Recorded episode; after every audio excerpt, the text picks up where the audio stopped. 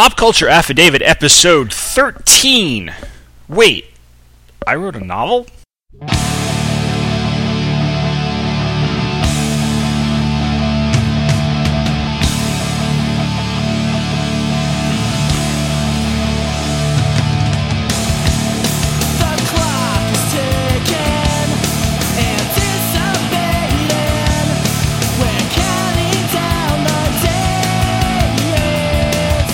Hello, and welcome to episode 13 of Pop Culture Affidavit, the podcast that takes a look at everything random in the world of popular culture.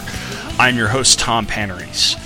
I'm continuing my effort here to make this a bi weekly podcast for the summer, and considering that, well, a little peek behind the curtain means I'll be an episode or two behind on things such as emails and feedback. Uh, but I'd love for you guys to email in because I will read them on the air as soon as I'm able to. If you'd like to send feedback, you can do so by going to the blog popcultureaffidavit.com and leaving a comment, the Pop Culture Affidavit Facebook page, or by emailing me at popcultureaffidavit at gmail.com. And I do have an email this time around. It is from Chris Keith, and he writes Greetings, Tom. Just a brief email on your most recent episode. Uh, and this was the Columbia House episode, which is episode 11. I thoroughly enjoyed this most recent show. Columbia House was a necessary evil that everyone I, that I knew of took advantage of back in college. Those damn flyers were in every lecture hall. The University of Texas should be called Columbia House Presents UT. The selection sometimes cool, sometimes not. I still remember finding my credit card kryptonite on Columbia, or may have been BMG, but same difference box sets. The sad thing was, with the unbelievable discount, any box set could have been a reasonable buy. The obviously obvious buys were music that I already enjoyed. Led Zeppelin, done. The Who, done. Johnny Cash, done. Bruce Springsteen, done. Wicked awesome version of War. Word on the Springsteen Chris. I have that box set and it's awesome. In fact, I was actually listening to it not too long ago. So there you go. Chris continues. Then came the periphery. Those bands slash musicians that you enjoy but would never otherwise buy a boxed set. Talking about so, about the Beach Boys. Bob Dylan, yes, he's a talented songwriter, but wow, what a lovely singing voice. Elvis, the 60s masters. What's that you say? How could Elvis be peripheral? Yeah, Clambake, Rockahula. The 60s were not kind to the king. I dropped a pretty penny on the, these sets. When you have a CD in, in a set that has the entire album of Pet Sounds by the Beach Boys, after God Only Knows Sloop John B and Wouldn't It Be Nice, you have, well, you have Pet Sounds. and I bought it. Your selection were actually CDs that I either own or would consider buying. Well, maybe not Megadeth. However, I'll never criticize another person's musical taste. On my iPad, I currently have the Beatles, Pink Floyd, The Who, Metallica, Bruce Springsteen, and then you have Chicago, the Cetera Years, and Barry Manilow. I like Mandy. I can't help it. Oh, God, Chicago. My friend Kathy is a huge Chicago fan, and I can't stand that group. Sorry, Chris. I mean, the only Chicago song I actually haven't had on my iPod is 25 or 6 to 4. she used to torture me in high school with You're the Inspiration. It was just like a running joke at one point. Ah. Back to Chris's email. Enjoying the show as always, and I'm really looking forward to upcoming shows, especially if they give me an excuse to watch singles or say anything again. Oh, you'll have an excuse after the summer, trust me. anyway, thanks for the continued excellence, Chris Keith. Thanks again for writing in, Chris. So, it's been a pretty uh, busy month or two for me. The end of the school year proved, to be pretty hectic. She wound up falling behind on taking flight, but once the year ended, I went on quite the tear. I've actually recorded a number of episodes, uh, and it actually was this marathon of notes recording for the better part of two weeks. Also, that I could have most of Prodigal done and kind of ready to go for the better part of the summer. Plus, I was working on the Columbia House episode, the Say Anything episode, uh, both of which I hope you enjoyed. The Say Anything, to be honest, uh, doing the movie was a spur of the moment thing. Uh, I tried to do a commentary, it, didn't work out, so I just did the episode.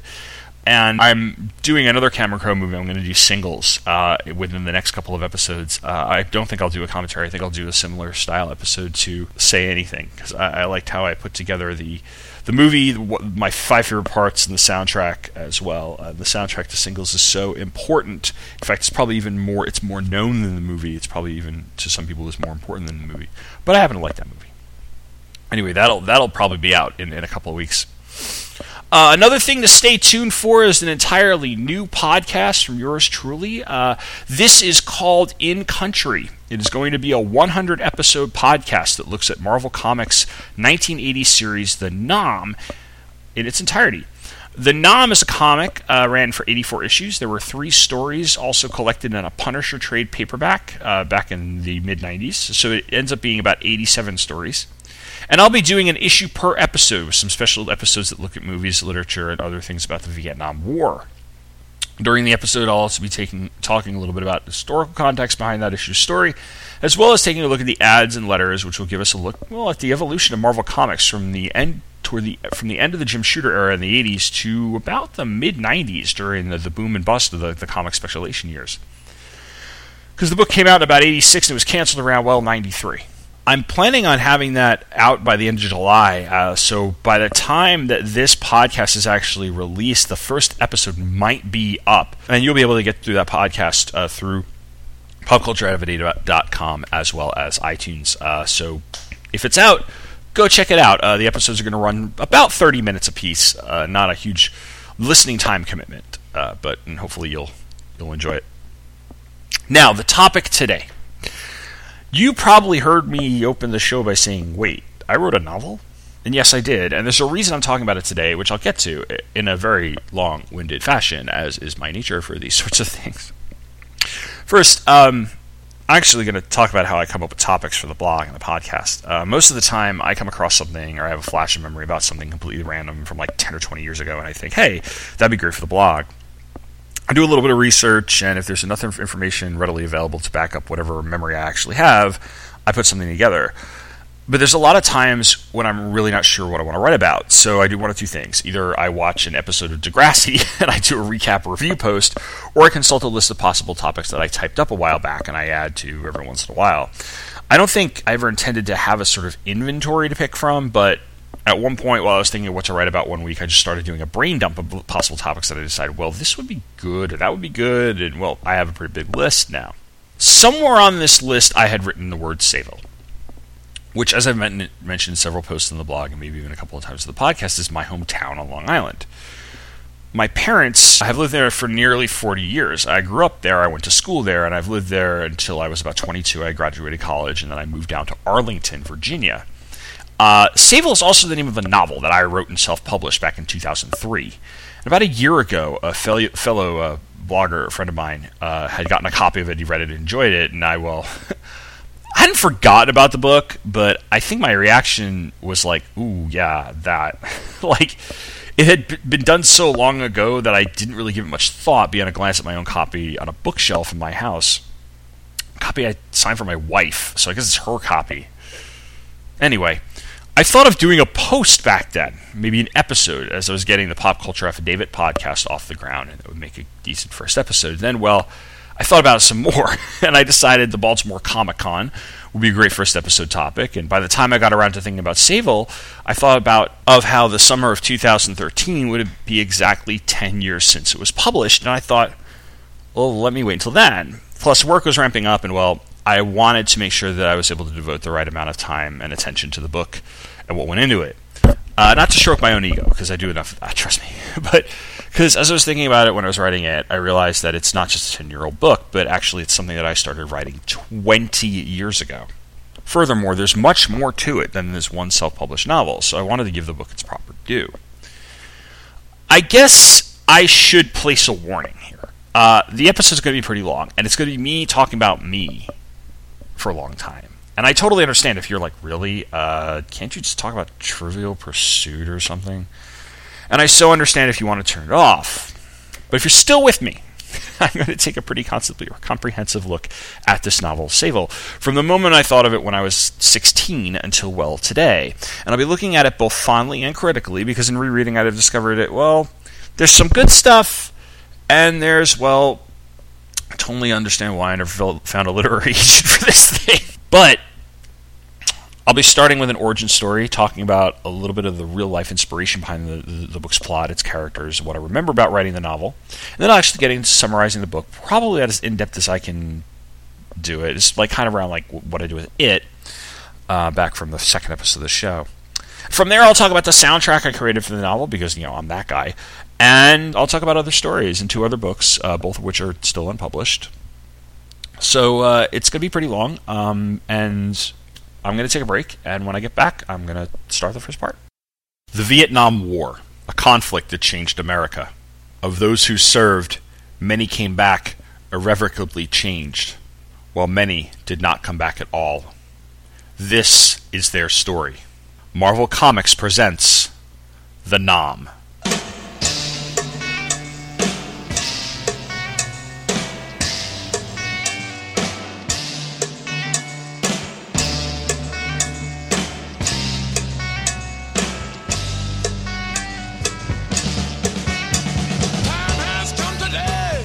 Join me, Tom Panarese, for In Country, a podcast that covers Marvel Comics series The Nam.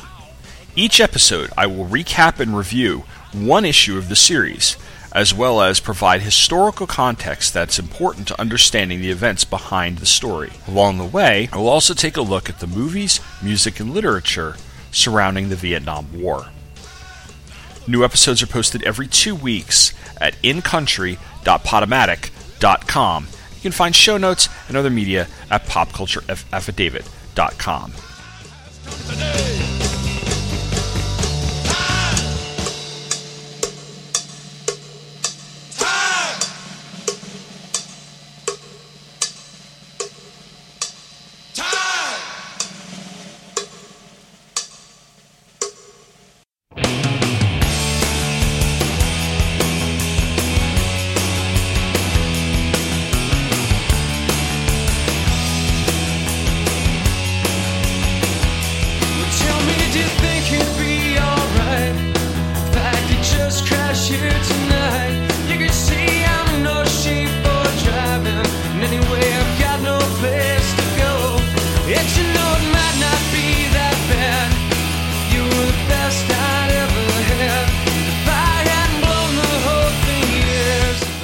So before I start, like I said, you'll be hearing me talk later about a soundtrack that I created for the book.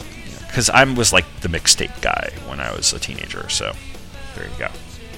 Anyway, when I wrote it, I was listening to certain music, and references to that music made their way into the book, and so I burned a CD and subsequently made wound up making an iTunes playlist years later uh, of the music. Uh, any girl who I knew were high school or college is probably, if they're listening to this, are saying, "Yeah, I have one of your shitty mixtapes. Of course, you created a soundtrack for your own freaking book." In fact, I actually created like I remember taking a creating a 10 years since high school mix back in 2005 and I sent it to a couple of my friends with a note on it that said, "Oh, come on, you knew this was coming." So, me mixtapes long history, probably its own post or episode somewhere. Anyway, you just heard Hey Jealousy by the Gin Blossoms, an underrated 90s band if there ever was one. Uh, the song that opened the podcast was Graduation by Wasted Time, uh, a band that consists of three guys I went to high school with. One of them, who was my best friend when I was like four years old, he's still a good friend of mine, uh, we, since, having since reconnected on Facebook um, over the last few years. Uh, their album from 96 called When It Was Fun uh, is is where this is uh, found, and I'm plugging it because I want to see if somebody buys it, if any of them get a royalty check for like a dime or something. But yeah, as I said, I actually thought of this book when I was 16. I know this for two reasons. First, I've been writing short stories for quite a while by this point. Most of them were probably crap. Maybe one or two of my friends read them, but when I was thinking about where the ideas for this book came from, I remembered it was sort of always there. And uh, the other reason that I know that I started writing this when I was 16 is because I was doing some research for the Columbia House episode, and when I was doing the research, I dug through a box in my basement. It says uh, Tom's high school and college stuff. Um, I actually have to access this box at least once a year because my cap and gown from college, uh, my college graduation is in there, and I have to wear the gown and the hood part for the high school graduation I attend to every attend every year as a teacher. So Anyway, among the, the caps and gowns and awards or memor, memo, memorabilia and all this different stuff are old journals that I used to keep because I kept a journal uh, in notebooks from about the time I was in the sixth or seventh grade up until um, I graduated high school, and then the the rest of my journal I, I typed on. I would type on a computer, and I have a save on file somewhere. I stopped keeping it back in oh 2001, 2000, 2001 or so. Uh, much of what's in those journals is incredibly embarrassing. embarrassing. It's stuff like proclamations of love to girls that I had absolutely no shot at, fake angst over the fact that I was a complete nerd in junior high and high school. Uh, and I thought maybe around my 16th birthday, I might have written about how I got a CD player and listed what I got because I did have a tendency to do that. Unfortunately, I didn't. But I did find an entry dated June 20th, 1993 that said, well, I was pretty sure getting that I was getting a CD player for my birthday, that I had no finals the next day, and that a previous story I'd been working on, which I went back and looked at and was oh, really bad, it was stupid, uh, and that I was going to start over, and this was going to be called Sayville, and it would feature people I knew, but would be fiction. So I was on my way to basing characters on people I knew. Looking at the journal, I wrote a little bit of it. I decided to write it in notebooks or something because there were bits and pieces of things, and then there was nothing. And so it starts there. And it kind of has this genesis in stuff I'd written earlier. Um, I remember watching a lot of Degrassi Junior High and Degrassi High when I was in sixth, seventh, eighth, maybe even the ninth grade. Uh, it's because I didn't have cable. And because the summer after seventh grade, I got into a bad bike accident. I wound up with a scar on my face. And basically, for a couple of summers, I had to have surgery because the scar had keloided and it looked like a big zit. And, well, long story short, there were periods of summers in those days where I spent mo- most of my time inside recovering because I couldn't do much. Uh, I couldn't really get out in the sun and get sunburned because it would screw up my skin. And uh, as a result, I watched a lot of TV. I read a lot of books. I read a lot of comics. And I wrote um, a lot. And I wrote a whole, like, it was kind of like a novel. It's called Neighborhood Spies, and I don't have a copy anymore because I threw it away years and years and years ago. I think the premise was a couple of guys who were brothers were spying on their neighbors, and they were hot for two sisters. It was like a voyeuristic Goonies or something. I remember I followed them from like elementary school to high school and wrote how I, at 14 or 15, well, I wrote it like how I thought teenagers would act.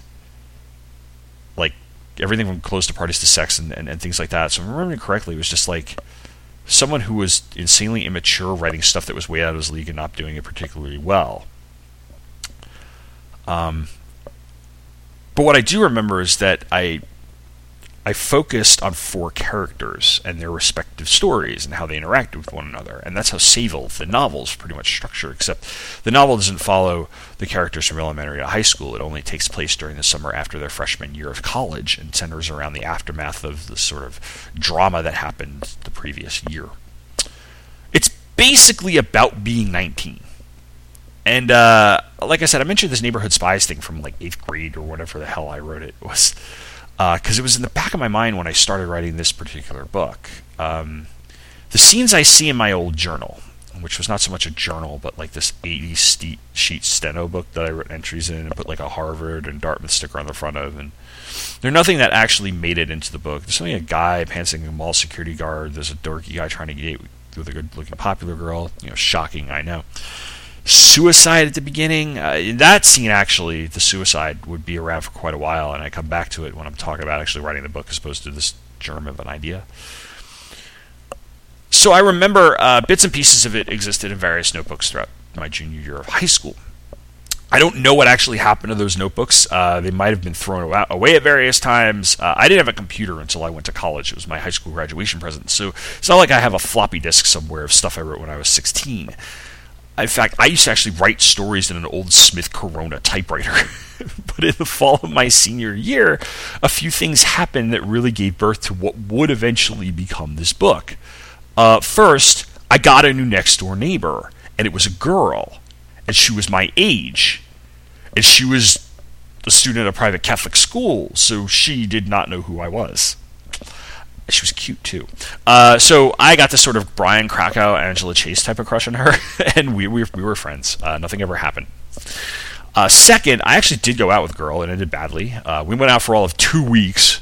She dumped it by telling me that she just wanted to be friends, of course, because that's what happens. Uh, I wrote some horrible, horrible, horrible poetry about her. Uh, there was drama, seriously, like ridiculously high school drama, um, that stemmed from the fact that she was the first girl I actually dated uh, maybe the fourth girl I'd ever actually kissed. Uh, the other three had been during that previous summer. So I wasn't exactly like Mr. Cool or Mr. Relationship even up until my senior year. Um, I'm going to leave names out because I don't know if any of them are listening and I don't want to embarrass anybody.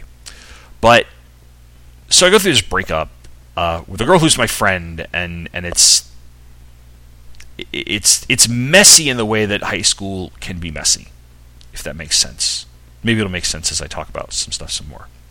The third thing that happened was that I took creative writing.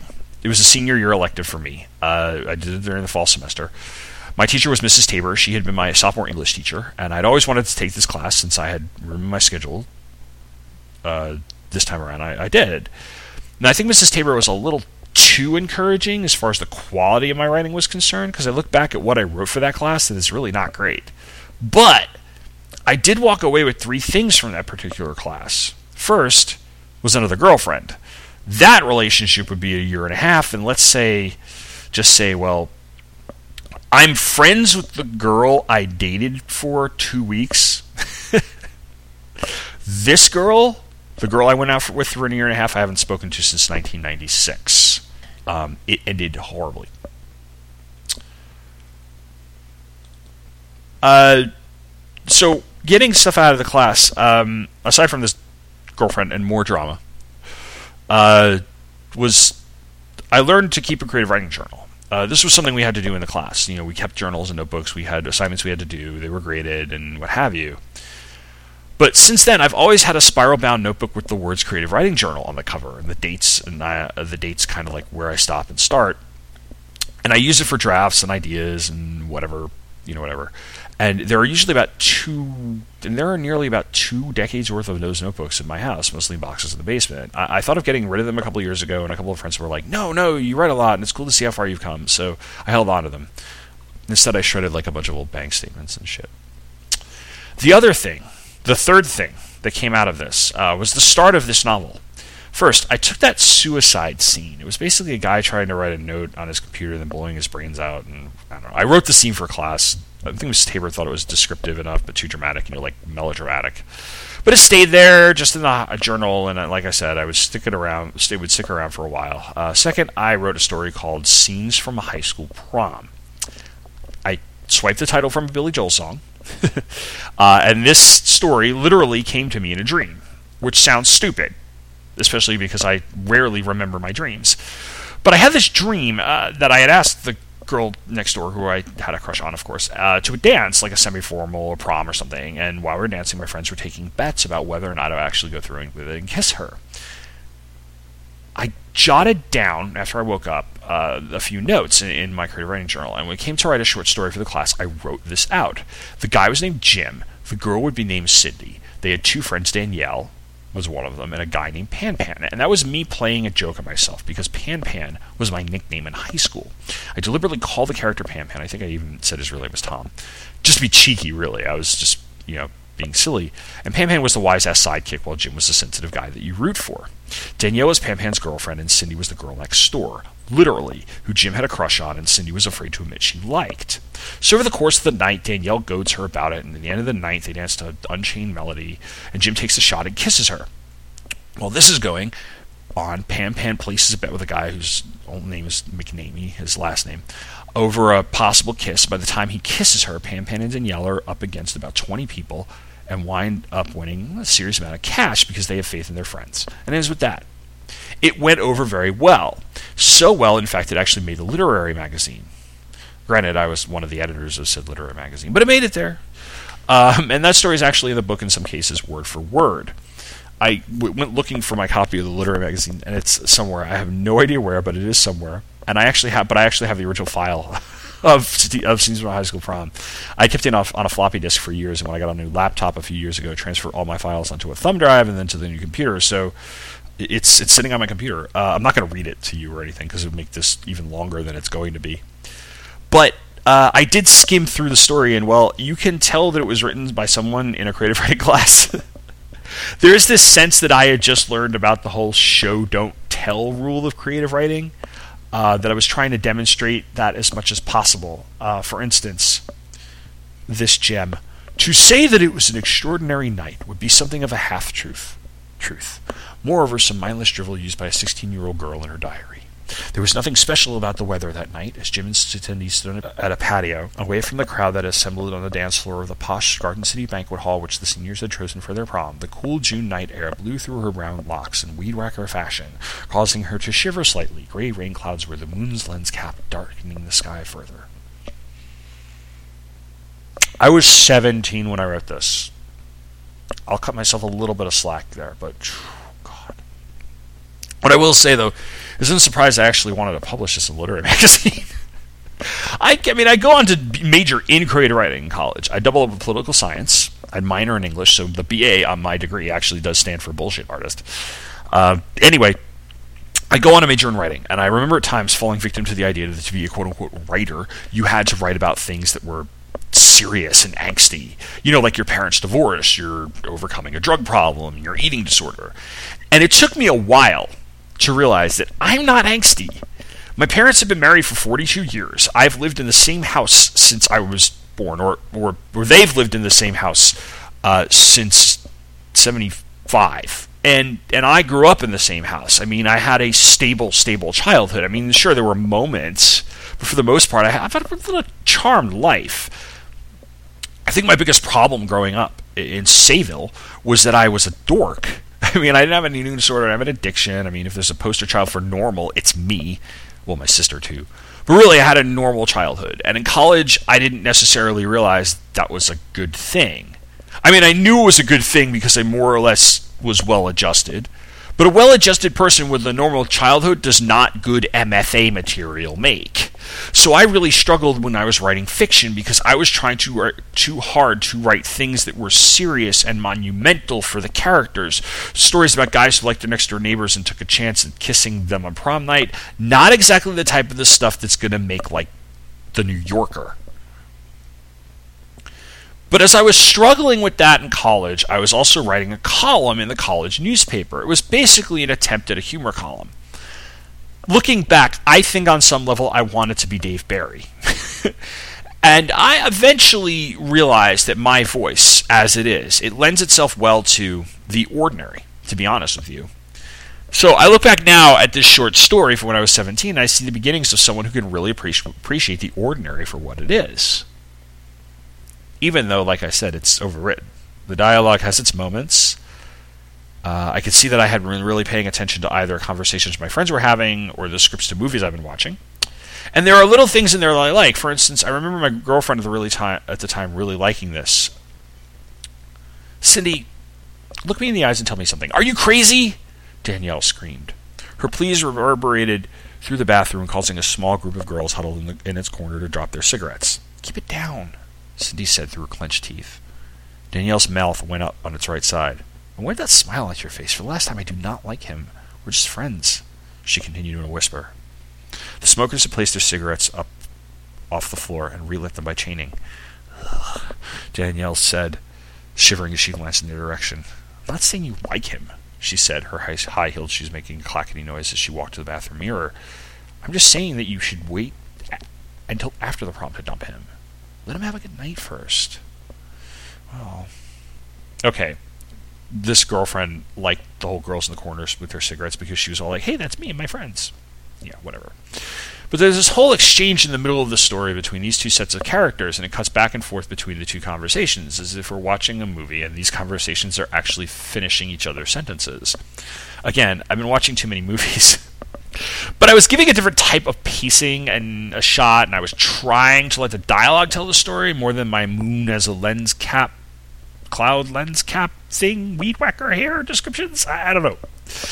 The rest of that story, scenes from a high school prom, is pretty straightforward. I can't remember if my friends liked it or not. I remember that one girl in my government class uh, read this sentence aloud in in class.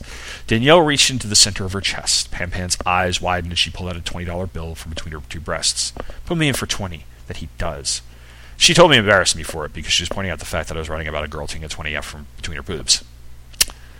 I remember being really sheepish. Probably turned like beet red when she mentioned it. And I think she knew I was going to turn beet red. Because I wasn't, like I said, I wasn't Mr. Ladies Man. I, I was, you know, um, pretty shy, but covered up my shyness with like the tendency not to be completely obnoxious, but like you know to goof around.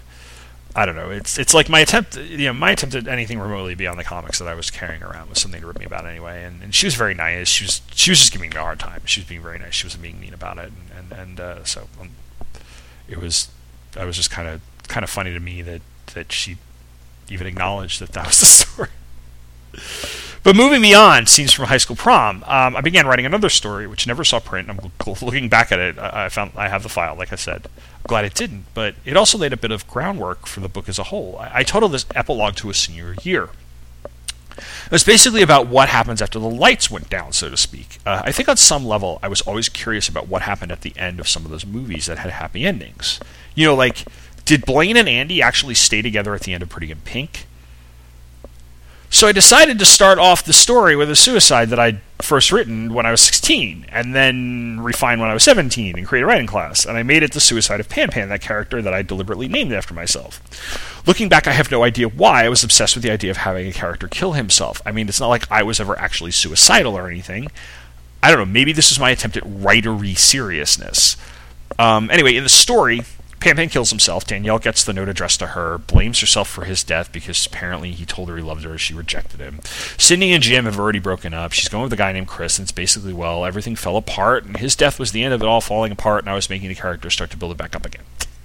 There's also this attempt to con- convey a theme of the end of the innocence. I think I was listening to Don Henley at the time or something. Anyway, by the end of the story, it's really, really overwrought. It's overwritten, and I was going through it, and I was like, "Wow, this is melodramatic." I mean, even for me. But I did notice, having written and read the novel, how much of this really bad story from when I was 18 was actually in the book. I mean, I won't get into details, but skimming through it, I was saying to myself, "Oh, I can see where this comes from, and I can see where that comes from." So it's interesting to see your own creative process at work especially from the days when you were a teenager. I'm going to take a break here. Uh, when I get back, I'm going to talk about writing the novel, uh, what I drew from in real life, and how it went from a nice little story and a pretty awful melodramatic story to, well, its final product. I guess you weren't so tough after all, were you? Now it's time to send you to the next dimension. 291 original episodes, 325 manga chapters, You act innocent, but you're deadly. Time to die. dozens of characters, hundreds of enemies, and a whole lot of violence. That kind of violence is pointless. You see, Super Saiyans tend to be a bit violent. Oh crap! Join hosts Donovan and Jesse as they cover the arrival of the Saiyans, the journey to Namek, the battle with Frieza, the mystery of the androids, and the terror of Majin Buu. For I will let you go to another dimension. The Next Dimension, a Dragon Ball Z podcast. Join the fight at dbznextdimension.libsyn.com. See ya.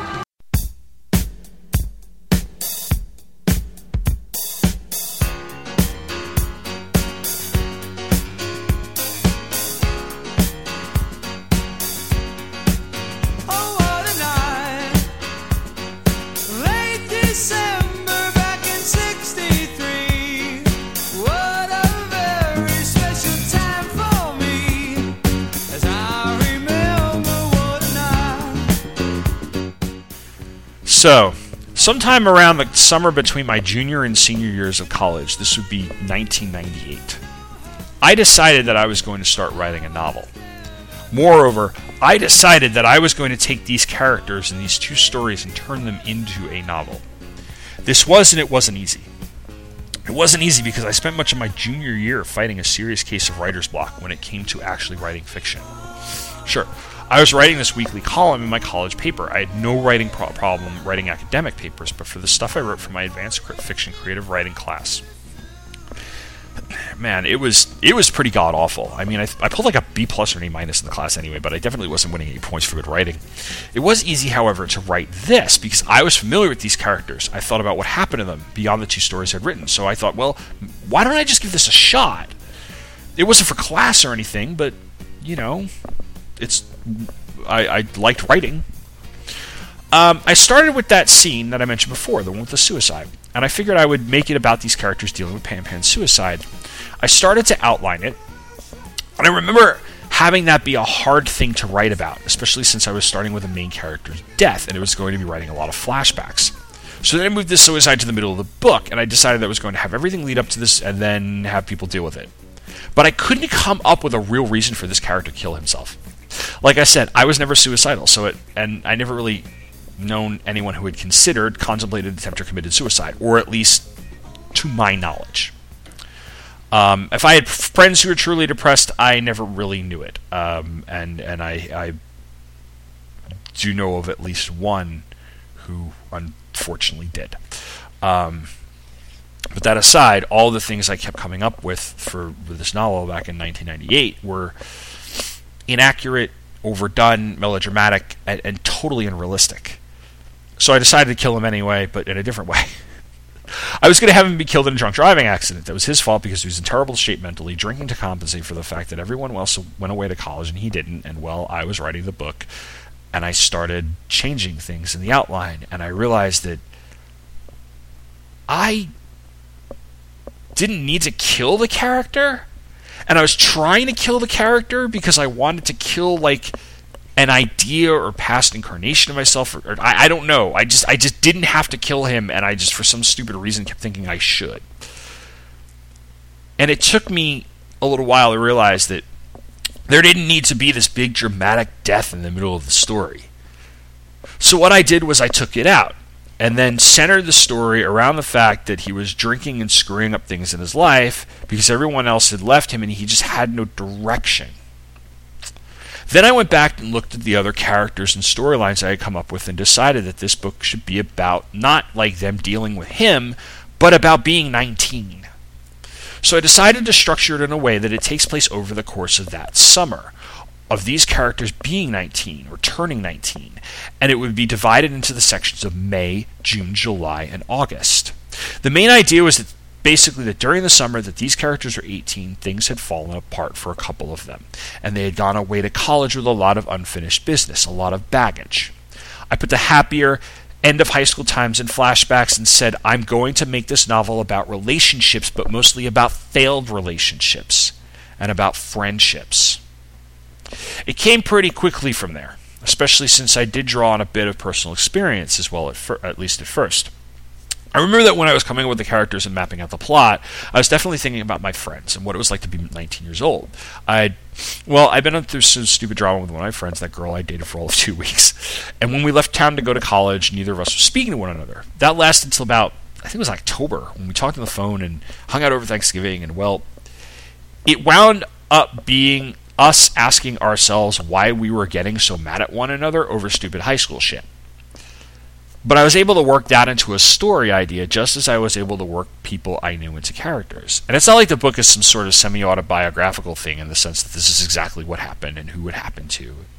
It's more like I used those experiences and people as templates, and I built on that. So by the time I actually put the final touches on the final copy of the manuscript, they felt like people and situations I created, even if the setting was pretty true to life. I wrote much of the first part of it before I went back for my senior year of college. And when I tinkered, while I tinkered with it during my senior year, I put it to the side for the most part until about April or May, because well, school catches up with you when you're doing things like that. And uh, and but between April and, and graduation, I really didn't much have much to do, so I was, I was taking it out again. And then after graduation in May, I really didn't have much to do until my job started in October, aside from finding a new apartment. So I worked on it in my free time I remember at one point I was uh, house sitting with my girlfriend, and I spent a couple of days writing in the kitchen while she went to work. And uh, that was actually also the week, uh, week I discovered Great Big Sea. So I was listening to a lot of Great Big Sea. and I wrote most of the first draft uh, during, or finished the first draft during the summer of 1999. I did some editing on it during the course of that fall and the following spring. Uh, and I remember when editing it, I was doing my best to preserve the voice of someone who was 19 and writing a first novel, even though by then I was about 22, 23. It was, I guess, me trying to keep the innocence of my post high school voice in a way. I'll get to whether or not that worked when I talk about the actual book. So I shopped it around to a few agents uh, as anyone does, I guess. I got plenty of rejection, as anyone does. And then I decided, well, I'm going to self publish. Now, self publishing these days is a little bit easier than it was 10 years ago. Uh, you can dump a little bit of money into an ebook via Amazon, you set a price, you get whatever return you want. I've seen people offer their stuff for free, to be honest, although most of the stuff for free on Amazon tends to be really bad erotic fiction, romance books, so you can take that as you will. Ten years ago, though, it cost a few hundred dollars to self publish, and you had to go through a service that was more or less often referred to derisively as a vanity press, which in my case was iUniverse, a print on demand self publishing service which I think it cost me about a few hundred dollars to do this. I remember that I sold enough to make that money back, uh, and from there I maybe get about a buck fifty each year in royalties. It's not like this was a bestseller or anything. Then again, there wasn't a whole lot of publicity for that, and I'll talk about that later. And I'm really not doing this episode to get like royalty money out of people. I, I was just wanted. To, I was like, I was like, this would be a good episode episode for the show because it's been ten years. Like, you know, who's even thinking about it? Uh, but before I get to all that, before I get to you know what it was like to actually publish the book and and and do the one book signing that I did and and and what have you, um, I would like to go through the novel and uh, section by section, uh, and I'm going to do that after uh, after this break.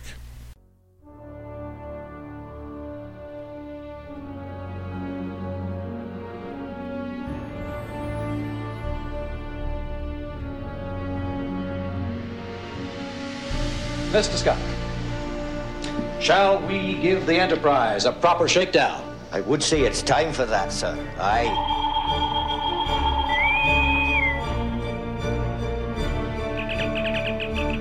Before this drama unfolds, we give welcome to the ones named Kirk, and Spock. You!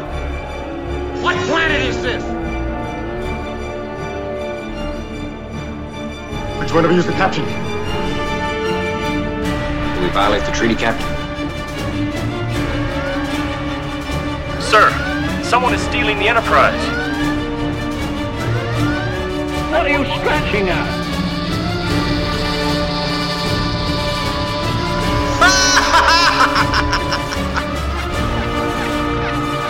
Humans make illogical decisions.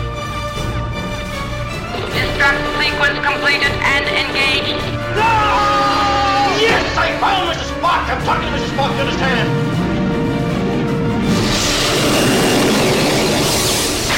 Starfleet, do you read? This is the Enterprise. We are under attack. Fire, Mr. Scott.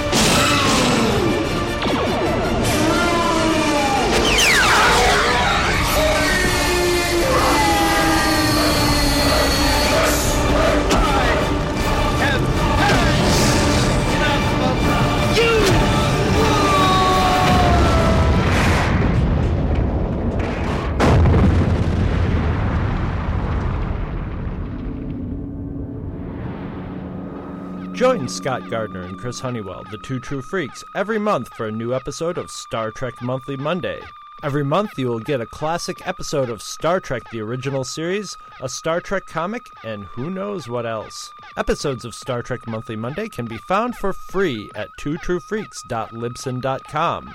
Libsyn spelled L I B S Y N. They can also be downloaded for free from iTunes.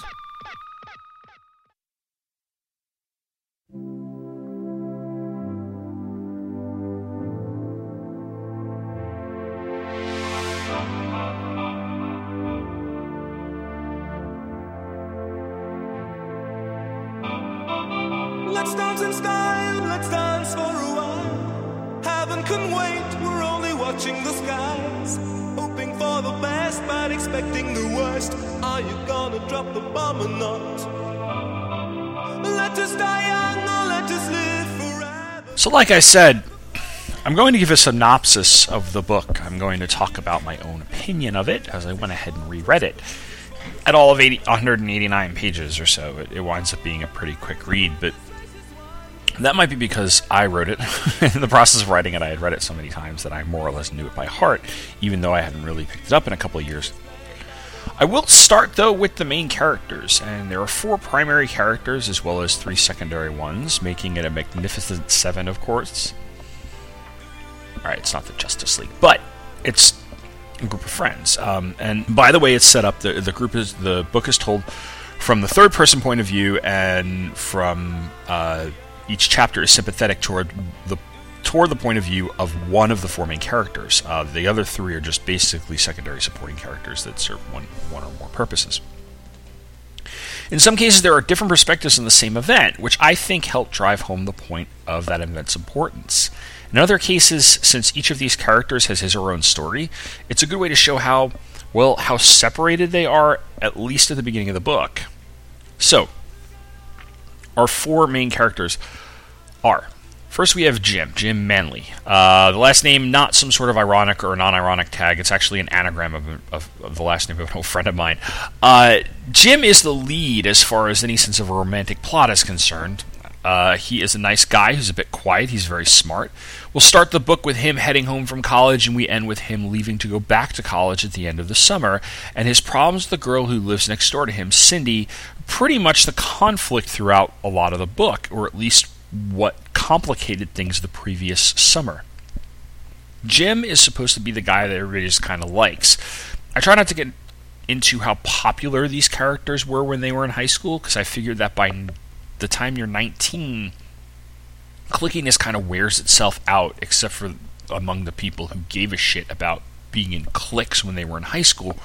So I mean, for clarification's sake, a lot of these guys are just kind of like dorky guys and everything. And Jim's the one guy who never seems to make enemies, though. You know, like he's clearly one of the nerdier guys, but he's not like picked on or anything. He's just and he has friends who actually are a little more popular, but you know, he's not a big man on campus. He's just kind of there. Um, Pan Pan, a character. Uh, that has no last name. His first name is Jeff, um, and and yes, I I, I Mary sued myself into this uh, in a way um, because this was my nickname of high school, but I did it as a bit of a joke because he's a punching bag through most of the book. So I think I was trying to be ironic or a smartass on some level. Uh, but yeah, he's Jim's smartass best friend, and it's almost like he has a persona that he developed as a result of whatever reputation he got while he was in high school, and he feels the need to be a clown.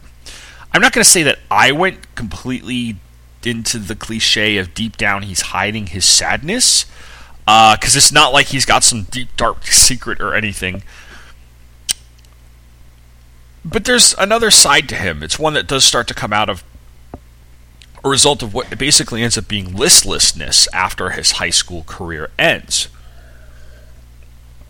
Unlike his three friends, he does not go away to school and he goes locally. He winds up flunking out of well, what's SUNY Stony Brook, and he spends much of his time making up for lost time, uh, holding on to what he can or somewhere or another. And this is by going out and drinking with high school kids.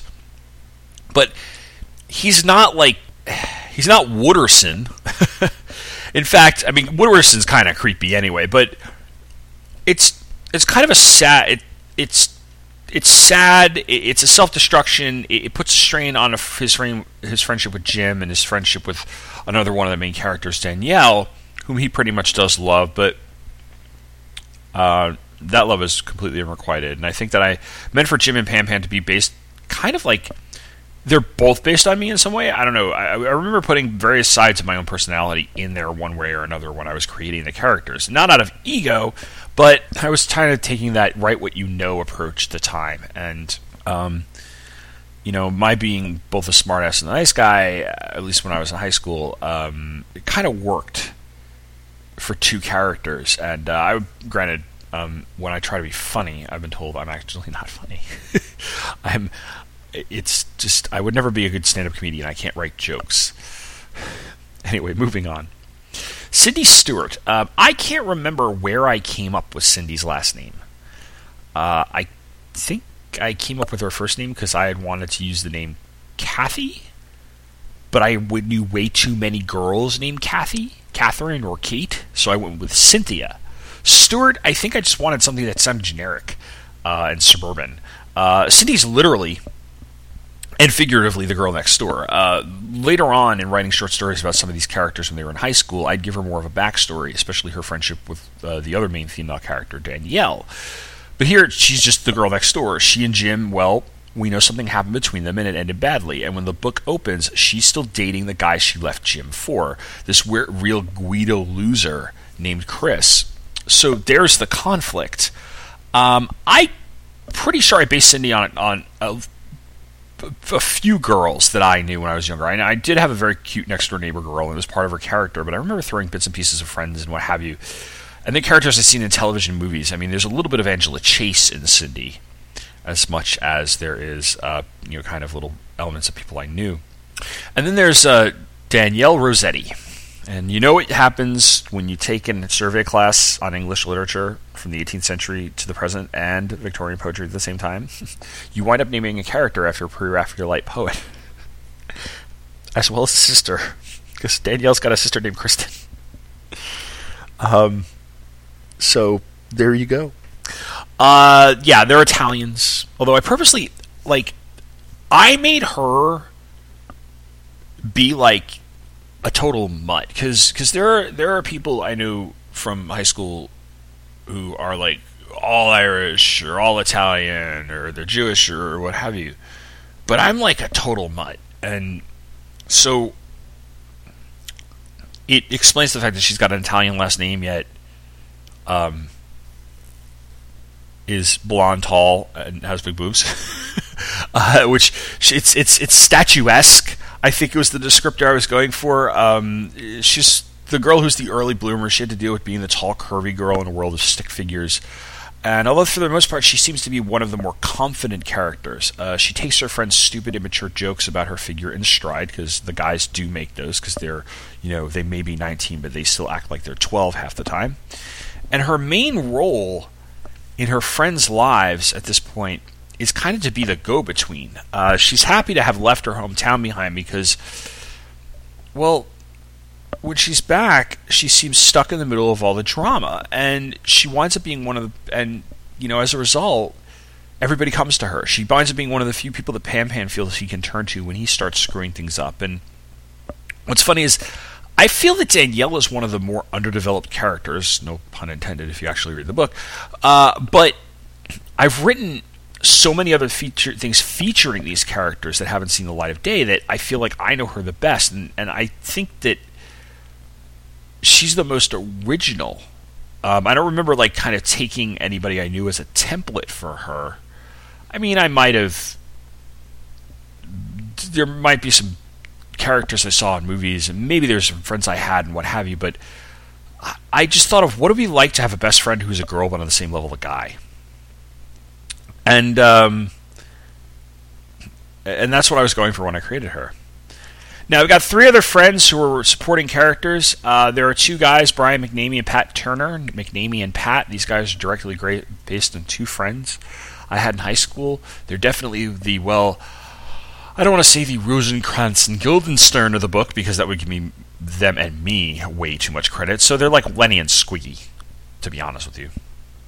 I mean, they're there for comic relief and more or less to give people like Jim a hard time and for fart jokes. Uh, but writing static, flat characters can be fun, and this is one of the reasons why. And then out of the seven, the, the last one is Jen Flanagan. I know that I used traits of a girl I used to know in this character. I probably should feel bad about that because Jen's basically the town whore. And I know that sounds pretty harsh, but well, she's kind of the slutty girl who winds up being more or less a plot device because this book, in a lot of ways, is about the relationships that some of these people have with one another. And that does involve sex. Uh, she's not that fully realized of a character, and in hindsight, I feel pretty bad about coming up with someone and having it be, hey, look, it's the slut. If I were rewriting this, I probably would have definitely made her. Okay, I definitely would have made her more, well, yeah, she's the girl who smokes and curses, and she's quote unquote the bad girl, but I don't know, I just. I. In the context of the book, it makes sense. But it's it's it bugs me how sexist it feels when I re- read it and especially to, compared to the other female characters, who I feel like I did my best to develop more. I made more three dimensional, you know, because I'm like a real novelist or something. But but really, uh, I, she's one of the characters where I'm like, she serves a purpose, but it still feel it doesn't feel it feels a little wrong. It's you know, and what have you. There are other characters in the book, but we'll talk about them when we come across them because they're you know supporting characters, tertiary characters, what have you. I do want to talk a little bit about the setting. Well, since the book is named after my hometown, there should be some attention paid to it.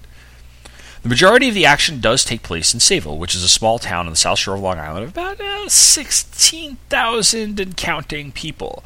It, that doesn't sound like a small town, but when you consider the rest of the Long uh, the rest of Long Island, um, and you consider uh, where those people are spread out on Long Island and a lot of these towns that have a lot more than that, um, it's actually a pretty small town in terms of you know relatively speaking, and it's also small town geographically. Uh, there's a main street with diners, uh, pizza parlors. You've got parks as well as shoreline and beaches. There is a sense when you go there that you are in a small community and not everything is just one strip mall or shopping center after another. I mean, there are those around there because it's Long Island. Long Island is that giant strip mall that exists between Brooklyn and the Hamptons.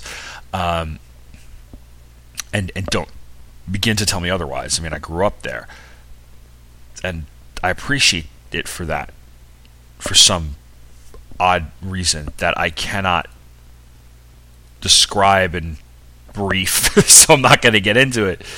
Uh, but I, I would think I was trying in some way to make Sayville feel like any town, but at the same time make it feel like a character itself. Um, I don't know if I necessarily succeeded at that. I know that at times I was trying to convey the feeling of how these characters were dealing with the relationship with their hometown, which is where the inner conflict that Pan Pan has has its, has its roots. Because places like that do come to define you in ways that other more soulless suburbs might not. And I have nothing against subdivisions, but a lot of the burbs have a transient feel to them. You move in, you live there, you move out. You never truly have the place feel like quote unquote home, to be honest. In a town like Sayville, or at least how is trying to paint the town, you do feel a sense of having roots there, even if you've only lived there for a few years. There are people in Sayville whose families have been there since the dawn of time. Really, their last names appear in local histories. And there are people like my family who have only been there for what, nearly 40 years. Uh, so it's not a legacy in the sense that you know they founded the place or there's a street named after them or what have you. But it still feels like home. And that is where we open the book, uh, with Jim driving his car down Main Street as he's returning home from being away for college for his freshman year. Like I said earlier, the book is divided into four sections May, June, July, and August. And this is the beginning of May. Well, time wise, it's around the middle of May, but that's because when colleges tend to let out, you know, you know what I mean. It's about May 15th ish. Um, I'll start with the cover because I'm a comics podcaster, so I, I always start with the cover. no, um, I am starting with the cover. I actually designed the cover because it was a self published book uh, and I mocked something up. I sent it to iUniverse, and they put something together that was a real version. And basically, since I was writing about high school, or at least the lingering effects of high school, one person might get that reference. Um, I decided to make the cover look like a high school yearbook. Um, in fact, I actually did, made it look like my high school yearbook. I scanned. My, I mean, my senior year high school yearbook's like teal, and there's a couple of gray stripes going down the side. It's called Embracing the Opportunities, and there's this clip art pair of hands holding the world, or I don't know. I didn't keep that. I scanned the cover so I could get the fake texture of the book down because it's one of those leather bound texture covers. Uh, I made the colors purple and gold. There was a purple book with the kind of gold lines going down the left hand side of the front cover because those are the colors of Sayville High School. Uh, and I had the title written, the title's written in what's a very like high school yearbook looking type of script. It's the only way I can describe it. If you actually go look at the cover, you're like, yeah, that looks very high school yearbooky, or that sort of that classic definition of high school yearbooky. Because uh, high school yearbooks have changed a lot, even since 1985 uh, when I graduated high school. Trust me, I know. And I actually put my name, a novel, and Tom Panarese in the bottom right hand corner. That's where a name stamp would be, and I had to be gold. So so again, I was trying to make it look like look like feel like that, and it's it's all right. I don't think it jumps out at anyone. I think it serves its purpose, and maybe the cover is suited to a bigger tome. And I think that's something that um, that's something that I'll talk about later, and how there's times when reading this book and I was like, this for a book with this title, it should have been more. Uh, but I think it suited the theme in a sense. So, You know, I'll go with it.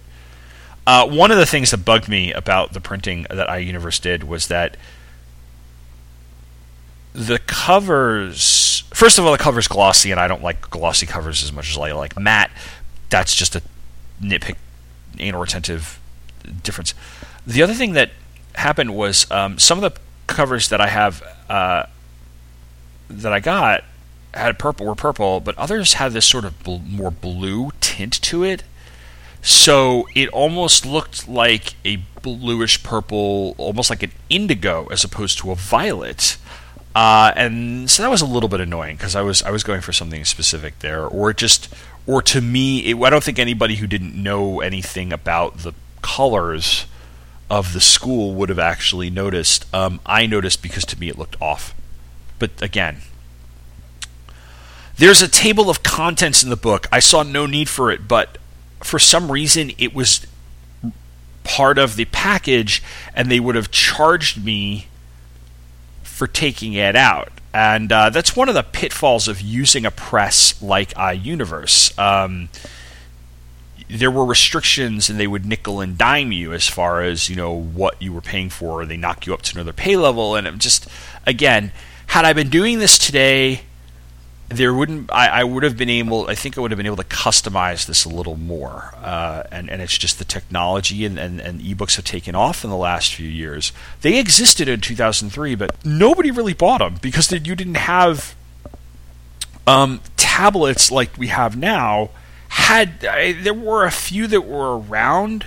I seem to remember like rocket books from the late 90s and early 2000s but that's just me uh, and I might be talking out of my ass here, but but the you know the Kindle, the iPad, and what have you, those have really allowed for that platform to take off, and actually I'm very grateful for it because I, I, I, like the idea of an electronic book and, and and whatnot. Now there are times that I, I also like the idea of a paperback, um, just because paperbacks are you know it's a pain in the ass to bring a Kindle to the beach.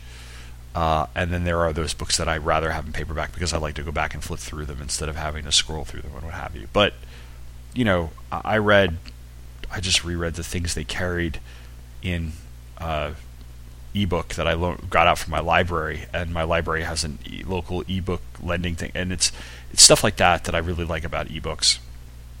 But anyway. let's get back to the book. Um, before we start the book, before we start the ch- first chapter, there is a there's a dedication, uh, and then there's a quote, and I'll, I'll read the quote. The quote is, "Surely Brenda and Eddie would always know how to survive." If you don't know the quote, and I'm sure several of you do, uh, it's from the Billy Joel song "Scenes from an Italian Restaurant," which you can find is is song four, track four, on "The Stranger." The album, his his huge, huge breakthrough album, um, huge album that came out in the year I was born, 1977. And this was left over from an earlier draft. I had when I was first writing this, put a, thought of putting song quotes at the beginning of every section of the book, and I actually had tons of them line up. It was like all this '90s stuff from from Green Day to Sarah McLachlan to Billy Joel because it's it's Long Island. And as I kept writing, I felt that was a little too much, and I leaned toward and it leaned toward the cheesy side of things. So I cut them out, except for this one. Um, it's been a favorite song of mine for years. I felt that on some level, what happens in this song is what I was kind of chasing with the book. You wind up not being able to hold on to who you were in high school no matter how hard you try. And yet, until you realize that, you have this idea in your head that those things were constant in your life. You know, in the case of the line, Brenda and Eddie, the popular studies, the king and the queen of the prom, they're always going to be there. And when they're not, when they fail, they they die in a sense, and something goes with it, and it can be unsettling, it can even be traumatic. My friend Melissa had a quote. It was, "High school is immortal." But even more immortal are those who change and grow with us, or the friends who change and grow with us, or something to that extent. And and I feel that I was also trying to encapsulate that as well. But we're dealing with this to a degree. The bloom has already gone off the rose, in a sense, when the book opens and with Jim returning home from college. He drives through town. We get a description of what you find on Main Street in Sayville, at least what you could find in 1996 anyway. He arrives home and starts unpacking with the help of Pan Pan, who's come by to welcome him home. Jim's sister Valerie, well, not too much of a help because she decides to lay on the couch and watch TV. Pan Pan and Jim chit chat while unloading his car, and while doing so, Jim sneaks some glances at Cindy's house, noticing that there's a Chevy Cavalier parked outside, and that means that Chris, the guy she dumped Jim for, is there with her. Pan Pan gives a good amount of crap for being so obsessed with her, and they return to unpacking. A few days later, they hang out with Danielle at Sable Pizza. She and Jim trade college, college stories. Jim's is something about his roommate walking in on him with a girl. Danielle's is about how a guy on her floor was sleeping with his RA so that he wouldn't get reported for smoking pot. Pan Pan doesn't have any stories to fall back on, although he reminds Jim that he and Cindy hooked up at homecoming, a homecoming party during their junior year which he apparently has been beating to death ever since in terms of a story. And then over the course of the conversation, we learned that Pan Pan flunked out of college. He had been going to the State University of New York in Stony Brook. He was also recently fired from his job as a stock boy at Marshall's, you know, the discount clothing store. Jim has just gotten a summer job as a field worker at Robert Moses State Park, which basically means he'll be cleaning garbage off the beach and doing basic park maintenance all summer. Pan Pan will wind up doing this as well.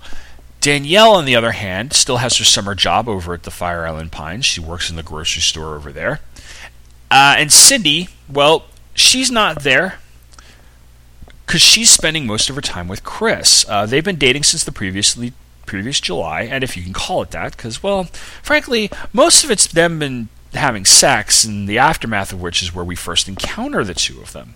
He's not exactly the most romantic person either. You know, he chooses to get dressed and leave, even though it's before noon, and she's got the day off from her job at a local Italian ice stand. Frustrated that her boyfriend doesn't want to spend any time with her and that she can't stop thinking about Jim, who lives next door and is kind of unavoidable, Cindy calls up Danielle that she decide to hang out, watch movies, and read magazines all day. The guys, Jim, Pan Pan, McNamee, and Pat, spend their downtime playing hockey on the high school's tennis courts just about every night, which is about 50% hockey and, well, 50% drinking beers. McNamee and Pat give Jim a decent amount of shit for still pining for Cindy. And we learned that when Pat had his graduation party the previous year, Jim slept with Jen, the girl in their class who seemed to hook up with just about everybody at one point or another. No, except for Pan Pan, because she's just the only one he, she hasn't gotten around to or something. The guys pack up. We get the chance to see Jim at work, manning the umbrella rental counter at Robert Moses. We see him deal with a couple of customers and BS with Pan Pan, all the while checking out Beth, who's one of his coworkers. Pan Pan talks about how wasted he's going to get over the weekend, and the coming weekend, well, that happens to be Memorial Day, and that also marks Jim's 19th birthday. That causes him to flash back to the previous year when the guys went to the beach and McNamee and Pat harassed Danielle. We see the gang at lunch as Jim does his homework and Pat and McNamee act incredibly immature, throwing food across the cafeteria and making crass remarks about Danielle's body. These crass remarks more or less continue when she meets them for late night at the diner during the weekend, present day. They had gone to see a band play and were now in the mood to fill up on greasy food because they'd had way too many beers. Cindy meets them there as well, having been on a date with Chris that ended early because the movie was sold out and they went and well they went parking. Cindy is in an incredibly reflective mood. She agrees to take the guys off Danielle's hands because Danielle's had enough of their crap, but she drives them as far as the high school and then decides to drive around so she can have some time to herself to think.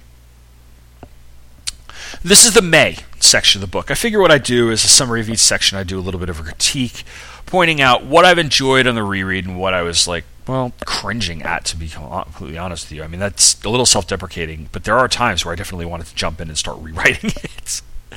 and this, the, this way, it, it'll break up a monotony of the recap. So, beginning with the book, uh, I was definitely going for a pure setting setup thing. It's a lot of S's. Having Jim drive into town and pointing out as many things as I could, from the pizza place to the bakery to the comic store, Jim and Cindy's houses are located right next to Gillette Park, which is the park where I used to play Little League when I was a kid. It's not too far from my actual house, and I based the description or layout, if you will, of Jim's house on my parents' house, mainly because it was easy for me to do that. I used one of my childhood's friends' houses as the basis for Cindy's house, recreating it from memory as best I could. In fact, all of the houses that are described here in the book are based on the houses of friends I had growing up. I think it was just a way for me to make the setting feel familiar because I can close my eyes and picture like one friend's house and where the bedroom was and where the living room was and where the kitchen was, and it's just easy for me to do that because it's not that significant to the story and it's it's a quick out. The south side of Sayville, where Jim and Cindy live, has a definite unique character to it. It's the older part of town. Get toward the north end of town where Danielle, Pan Pan, Jen, and Pat live, and you get more or less like tract housing from the 70s and 80s. In fact, I think the houses that I based Pan Pan and Jen's houses on had the exact same layout, and they were down the block from one another, or they very, very similar layouts. Anyway, there's some very minor character here, in Jim's sister Valerie, who spends the entire first chapter laying on the couch watching the caffeine pills episode of Saved by the Bell. It's a nod to my sister, who, when she was a teenager, never seemed to get off the couch or anything for anything and never, ever, ever did chores. Uh, the other stuff is me just trying to have characters do stuff while they have expositional conversation, which I actually thought really worked. The guys unpack, there's a conversation over pizza. The girls heat up microwave popcorn and throw in a movie.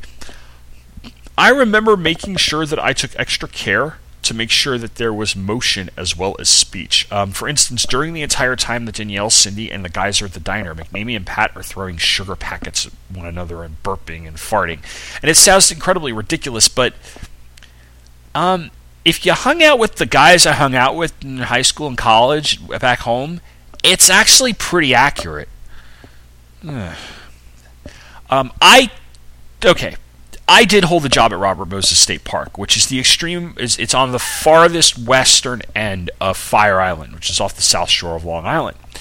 Uh, I worked at Field Two, which is all the way at the west end of the of the of the beach, and uh, the position of field worker that I held was a minimum wage position. It consisted of picking garbage, emptying garbage cans, cleaning bathrooms, manning the umbrella rental counter, and then working at the four wheel drive uh, vehicle checkpoint it was a thankless job at first, but it winds up being one of those jobs that you actually come to really enjoy, despite how disgusting it got and how crazy the hours could be. I mean, I worked at the beach all summer. I never had my hours cut. It was a pretty, uh, it was a pretty cool gig if if you could stand just kind of, you know, the grossness these beach scenes also have some minor characters, mainly co-workers who serve all of one purpose. Uh, Mike, their boss, is going to wind up butting heads with Pan Pan quite a bit.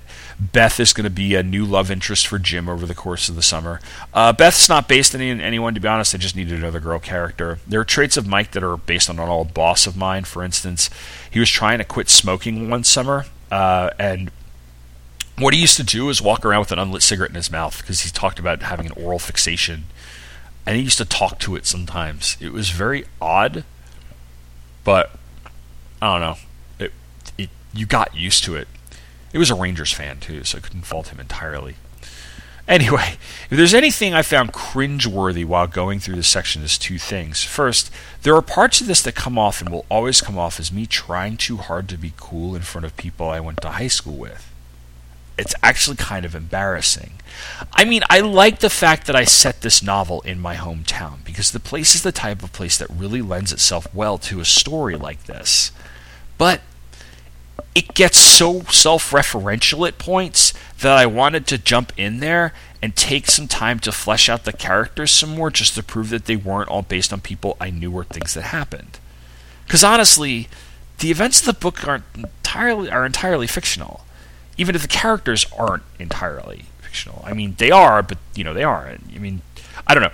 I read this and I was like, what am I trying to prove myself here? What am I trying to prove to other people? And and that's why there's the twinge of embarrassment. Ten years down the road here.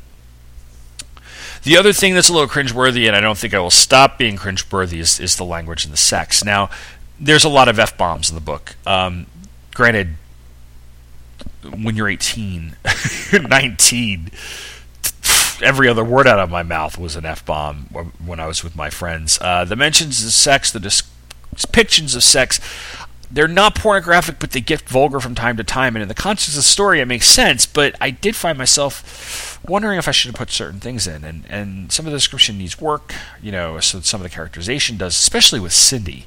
Um, I came to like Cindy as a character after writing this, writing other things about her or thinking about her, and and I, she's another one where I'm like, I wish I could have developed her more.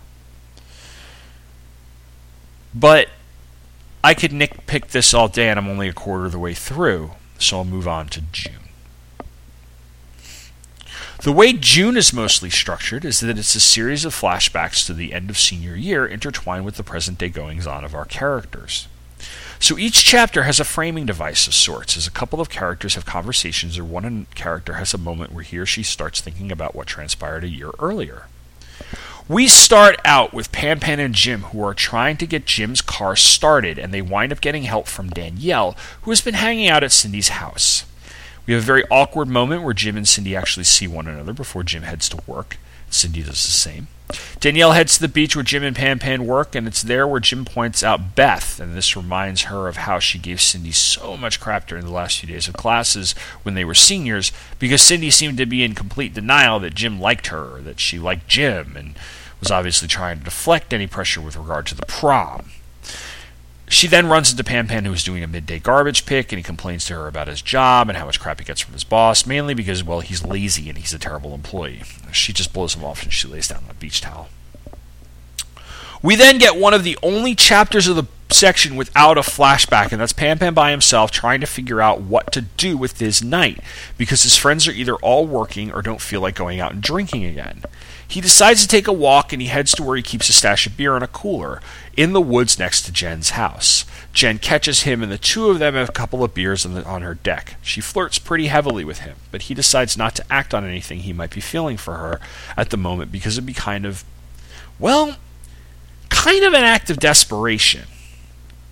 And pay attention, that'll be important later. The prom and its aftermath. This winds up being the big flashback for the better part of three chapters with the perspectives of all four characters, starting with Danielle. She's trying to get Jim to sell her an old Atari 2600 at his family's yard sale, and when they start talking about his sister's yearbook, she thinks back to the very last days of senior year when she continued to pester Cindy about Jim, as well as how prom night began with Pan Pan and Jim picking up the girls and Jim giving Cindy some flowers. The flashback continues from Pan Pan's perspective as he is and Danielle share late night omelets at the diner and he remembers what happened that night. Jim and Cindy had been having a good time but seemed to be sharing the type of night that most friends would share as opposed to, say, a boyfriend and girlfriend. At one point, Jen danced with Jim and was all over him while Cindy danced with a few other guys. Then, the DJ decided that of all the songs he was going to play, the last slow dance of the night was going to be I'll Make Love to You by Boyz II Men and the two of them dance. It's at this moment that Pan Pan and McNamee decide to put money on these two kissing. Pan Pan believes that they will. McNamee has 10 to his 5 that he won't. Pat, who has brought a video camera to the prom, puts money on no, while Danielle puts money on yes. By the time the song is starting to reach its end, there are several people at the table, all of whom have bet a bet against Pan Pan and Danielle, the total pot being 200 bucks. McNamee and Pan Pan talk, talk trash for a little bit and then watch with bated breath to see what will happen as Jim and Cindy dance together. Jim and Cindy kiss. Danielle and Pan go nuts, collecting their cash before joining their friends on the dance floor. We cut to the high school tennis courts the next night, where Pan Pan, who is celebrating his birthday, is on his 13th beer, having accepted a challenge of drinking 19 beers on his 19th birthday. Jim's not drinking very much, after all, he's the designated driver, and he actually is pretty amazed that his friend is still able to stand. Even Pat and McNamee are impressed. I mean, he doesn't make it much farther. He goes off to throw up those 13 beers while the guys pack up the hockey equipment in the cooler and on the way home, Pan Pan drunkenly asks Jim about Cindy, and Jim says he's just getting very good at avoiding her. Jim drops his friend off, watching him stumble into the house. And then he heads home, thinking about the same moment we saw in the last chapter, except from his perspective. He had no knowledge of the wager he would find out the next day. All he knew that was that he'd kissed Cindy during that dance, and he had a very vivid memory of it. The kiss, as he recalled, was almost, well, he kisses her. She kind of looks at him and he just says, I had to. And she replies by kissing him again. And then that night they sneak back to her parents' house and uh, they sleep together. His memories of what is a very tender, even sweet night are interrupted by the writer, for the writer, for the reader, sorry, uh, by Cindy's head slamming into the headboard. Her being on the receiving end of, well, just on the receiving end of Chris. He acts all gross macho Guido guy. He's rather disgusting as well, and he blows her off again because she she's like, "Hey, let's hang out since you know you're I'm off and you don't have to go into work until four. And he's like, "No, no, babe, I gotta go." Uh, she thinks back to her one night with Jim, and then to graduation, and then she wonders how did she wind up with the guy she's dating now if she had started going out with her uh, her her next door neighbor. And then, well, then she decides Chris isn't worth this, and thinks about this on her way to walking uh, over to the ferries to pick up Danielle. Tells her I'm going to break up with him. And uh, Pan Pan's first line in the next chapter is Danielle's last line of this chap of, of this chapter, which is, "So what happened to you free to finally see the light?" she says that Cindy says that she mentioned their one year anniversary to him, and he acted like it didn't matter, and it was basically well the last of a long, long list of reasons why she should have broken up with him a while ago.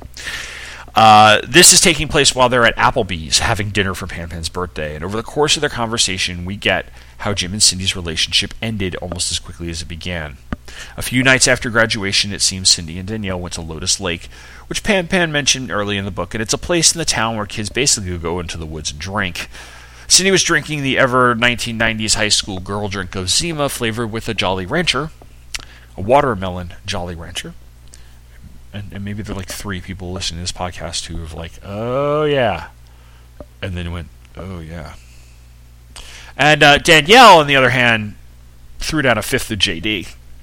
Needless to say, Danielle spent the night puking in the woods.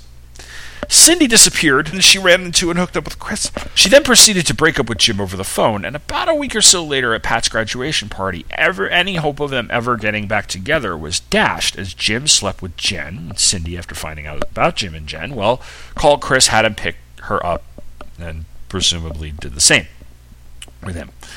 We end with Danielle contemplating how Jim and Cindy had not spoken to one another since. Uh, we're being very stubborn about it, and we never get the true reason why she cheated on him. Uh, but we will.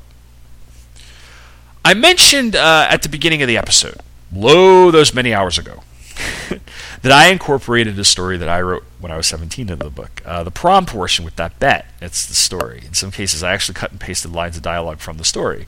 In other cases, I smoothed it out a little more. But basically, the story had gone uh, that they went to prom, there was romantic tension, pressure from Danielle, and Jim and Cindy danced, Pan Pan and McNamee, and it ended with them kissing and kissing again. All their friends celebrated, and well, it's the bulk of the section, and I think it. I really felt that we needed to see what exactly happened to get these two to not like one another. And I wanted to make it seem in some way or another that it was Jim's fault as much as Cindy's fault. Yeah, she cheated on him and then she broke up with him, but he went out and had like, you know, the revenge hookup, uh, so to speak. So before they could even have a chance to talk about what had happened, because then she went and did the same thing, and it was just basically again, it's high school it's drama. You're nine, 18 years old at this time, you know, and and you know we all have those those moments where we act like total children in this regard. Even now, I kind of enjoy the way I broke up these chapters uh, by having each of them being told from a different character's perspective. It's all third person point of view, of course, but it's a different person each time, so we get a different view of the prom night events from chapter to chapter. The sex. Uh, sex is hard to write. Okay, sex is easy to write. Sex is hard to write well. Uh, and here I'm trying to go for a moment of tenderness.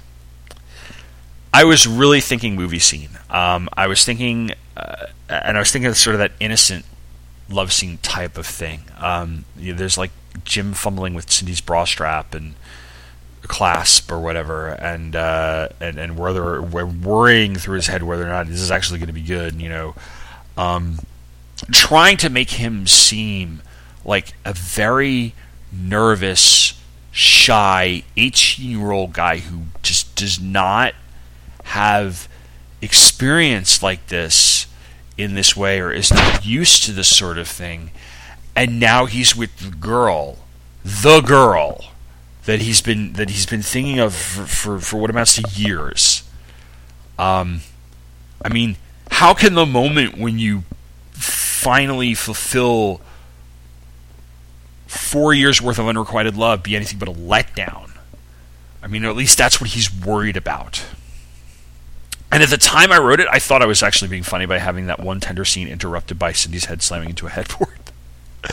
Uh, and not only that, her her not really enjoying what's going on, um, her being ultimately disgusted and break up breaking up with this guy uh, because she really was seeing him out of spite to a certain extent. I mean, yeah, I think I think she probably loved him at one point, but really, or liked him at least, but really was was going out to get back at somebody. And I could have been more subtle here.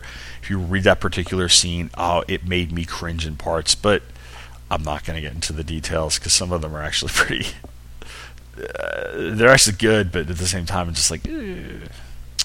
There are a couple of things I do need to know prize if you're actually reading it, um, because I didn't notice these mistakes until I was originally writing it when I was originally writing and editing the book. First, at one point, McNamee tells Pan Pan that if Pan Pan loses the bet, he owes him two hundred dollars, which isn't true. The pot is two hundred dollars. It's about twenty people betting against the two. So, in all honesty, had Jim not kissed Cindy, McNamee would have gotten his money back. Uh, I no prized it by saying to myself that McNamee's enough of a dick to insult Pan Pan by telling him that he has to pay him all that money. Uh, the other no prize is the end of the chapter where Cindy's with Chris and she decides to break up with him. Uh, she walks to the ferries and Danielle gets annoyed that the two will have to walk back to Cindy's house. And I read that and I'm like, wait a second, doesn't Danielle have a car?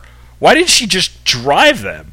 So I, I no prize in my head saying maybe it's in the shop or somebody needed to use it, or she had stayed over at Cindy's the previous night and, and Cindy had given her a ride to work or, or or something. Danielle just doesn't have her car that day. It's not a plot hole. It's just it would be one of those odd continuity errors in a movie. Um. As for the drinking and playing hockey, which has shown up already once and showing up now, I actually didn't. I don't think I did this. Uh, I didn't drink in high school, um, and that's why every once in a while I get the feeling of you're trying to make yourself look cool when I'm reading the book because I didn't. I didn't really have. Uh, um, maybe when I was like started college, I didn't drink a lot my freshman year of college. It was it was you know eventually I wouldn't become like a, a, a binge drinking alcoholic or anything, but but uh, you know, I, I I, I was trying um, here to write uh, what teenagers do in my hometown. Uh, I don't know how cool a character who spends a night ralphing after 13 beers, you know, um, seems to be on a path to screwing up something big and flirts with the loosest girl in town is anyway. So it's not like I was trying to look make myself look cool. But then again, that's the stupid voice inside my head as I was reading this. Um, and I regret making Jen such an underdeveloped stereotypical slut. It really the sexism of it really bothers me, and maybe this is just me having a hang up about this. Um, the scene where she's flirting with him and they're having a drink, I actually like, but I would have developed her more and had her more be more three dimensional than this is like this is the easy girl. Uh, or I'd make the tone toward her character less condemning. And I think that's what bugs me about it. Anyway, what we've got here is the point where something will have to happen and we're not exactly sure uh, will. With Pan Pan, we have a feeling that things are not you know, they're going downhill. But we have to wait to see what happens. With Jim and Cindy, now that we've seen what happened between them, we know A, he's got the odds for Beth. And we know B, that she's done with Chris. So there's four possibilities here. One, Jim falls in love with Beth and Cindy is eventually forgotten. Two, Jim and Cindy get back together and they live happily ever after. Three, Jim and Cindy reconcile and repair what was once actually a great friendship. Four, Jim and Cindy, having finally gotten over what happened between them as well as the aftermath, decide to wash their hands of one another completely.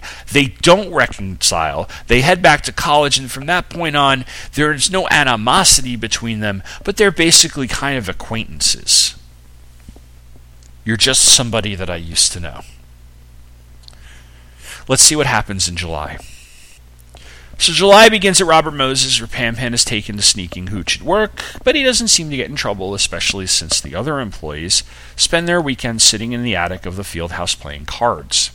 Jim and Beth are asked to do what's called the G Run, which basically means taking a huge cart around the parking lot and emptying every single garbage can.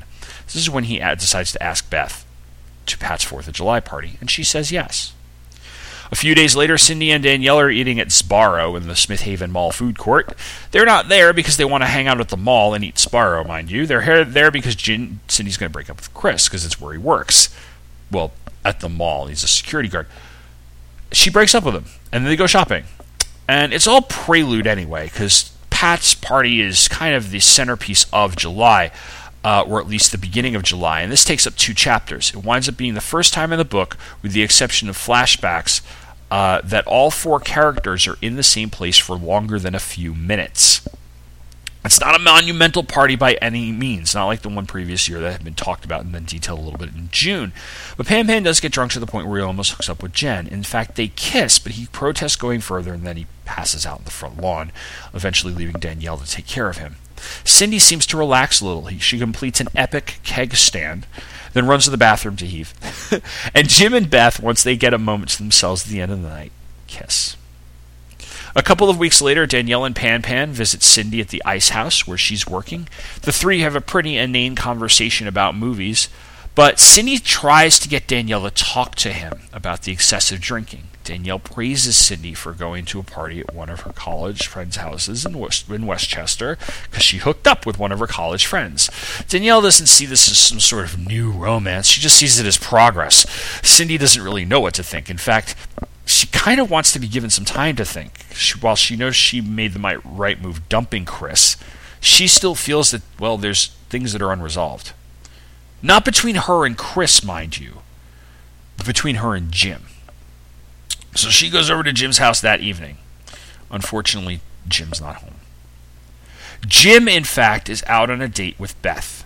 They go to an Italian place, they make small talk, and he drives her home to her house in Bayshore where he makes a move. They kiss for a little while and she breaks it off, telling him that she thinks they might be moving too fast. She doesn't want a relationship because she got out of a pretty bad one in the spring. Jim, who didn't want to mention Cindy at all, brings up the whole drama with Cindy because, well, he likes her. But he can't tell Beth, you know, can't tell whether or not he wants a relationship with Beth either. What he doesn't want, though, is just to be friends. So they come to a mutual agreement that they'll see where things go, and kind of an unspoken agreement that it's probably just going to be them having some fun during the summer, and then they make out. When he gets home that night, he sees a note from his mother that Cindy had stopped by. The next day, Jim and Pan Pan are on their morning beach pick with Pan Pan taking swings from a flask of rum. They talk about Cindy's coming by as well as Jim date, Jim's date with Beth, and then Pan Pan is picked up by Mike to go work the four wheel drive checkpoint, which basically means sitting in a chair for the day and checking permits. While at checkpoint, Pan Pan reads a book and drinks from his bottle. He deals with an annoying customer at one point, and at one point, Mitch, the park supervisor, drives up to give him a garbage bag so he can empty out the garbage cans. Smelling alcohol in his breath, Mitch asks Pan to give him back his, to give him his backpack. He sees the bottle and he immediately fires him. Back at the field house, Mike reams him before throwing him out of his office. When Pan tells Jim what happened, Jim loses it as well. The two get into an argument with ends, which ends with Pan storming off to his car and speeding away toward home. You know, when I began writing this, I knew at some point I was going to have something bad to happen to Pan Pan. Um, as I mentioned earlier, I was actually going to kill him. I was going to have him commit suicide. I got rid of that, and I was going to have him, you know, um, I was going to have him spiral to the point where he died in a drunk driving accident. And it seemed too dramatic. I mean, this, there's something logical about this in reading it, I wonder if I could have developed things more that it didn't seem to happen so quickly. Uh, it's one of those things that when I go back and look at the novel, I see is definitely working against me here. I feel that I really know these characters, but I don't know if I really took the time for the audience to get to know the characters. Granted, we've got a good 50 pages or so left in the book at this point, and there are repercussions here, but at times I feel like there's too much I want to say detachment from the story. Uh, not that I need to go completely in the other direction and be over, over all, all over descriptive and overwrought and dramatic about it, but I feel like there isn't enough in places. Then again, this section is set up. It's set up for August, which is the climactic section of the book, and that's where we're going to get the resolution for Jim and Cindy. We're going to get the the aftermath of this sort of uh, Pan Pan's firing. I knew that there had to be a few things out of the way by the end of this section, July, though, if um, if I was going to really do what I wanted with August, and Cindy's boyfriend was one of them. I figured he was probably cheating on her, or at least he had someone else lined up so that the breakup could be pretty clean, and he wouldn't really care about it. Um, after she does it, Cindy anyway, she thinks a lot about how much time she wasted over the past year with the guy, and uh, she also thinks about how she lost the friendship, and that's why she heads over to see Jim. Um, and of course, he's on a date and making out with Beth, uh, and then going home. And the note reminds him uh, the, to the note, and it was my way of it was a it was a not a reference, but like I just I'm reminded of the scene at the end of Swingers where Mike finally gets over his ex. Uh, because he, you know, he has that great night dancing with Heather Graham, and Heather Graham, uh, you know, gives her his number and what have you, and um, the ex calls while he's on the phone with uh, with with Heather Graham, and then he's just like, you know, he turns around and he's he ends up talking to Heather Graham, but but it's it's that. It's like the the timing. You you, you hear from the old girlfriend the moment you've forgotten about her or the moment she's starting to to to fade from from from memory. And it's almost like a it's like they've got psychic powers or something. I mean this actually happened to me. Uh, i had started dating my wife. Uh, we were going out for god it must have been like three weeks and uh, it was not even. It might have been just the middle of November. It was. It was. Yeah. It wasn't even three weeks. It was. It was like a week and a half, two weeks, and I'm in my dorm room one night, and I get this phone call, and it's my ex girlfriend who I hadn't talked to since like fall break or something. It was just like like the middle of October, and and and you know whatever. And I remember picking up the phone and hearing her voice, and and it just got it was a it was like this pit in my stomach moment because she was the last person on my mind and and there's too much from what I remember there was too much like nuttiness going on during our whole very prolonged breakup and this sort of let's try to be friends after we broke up type of thing.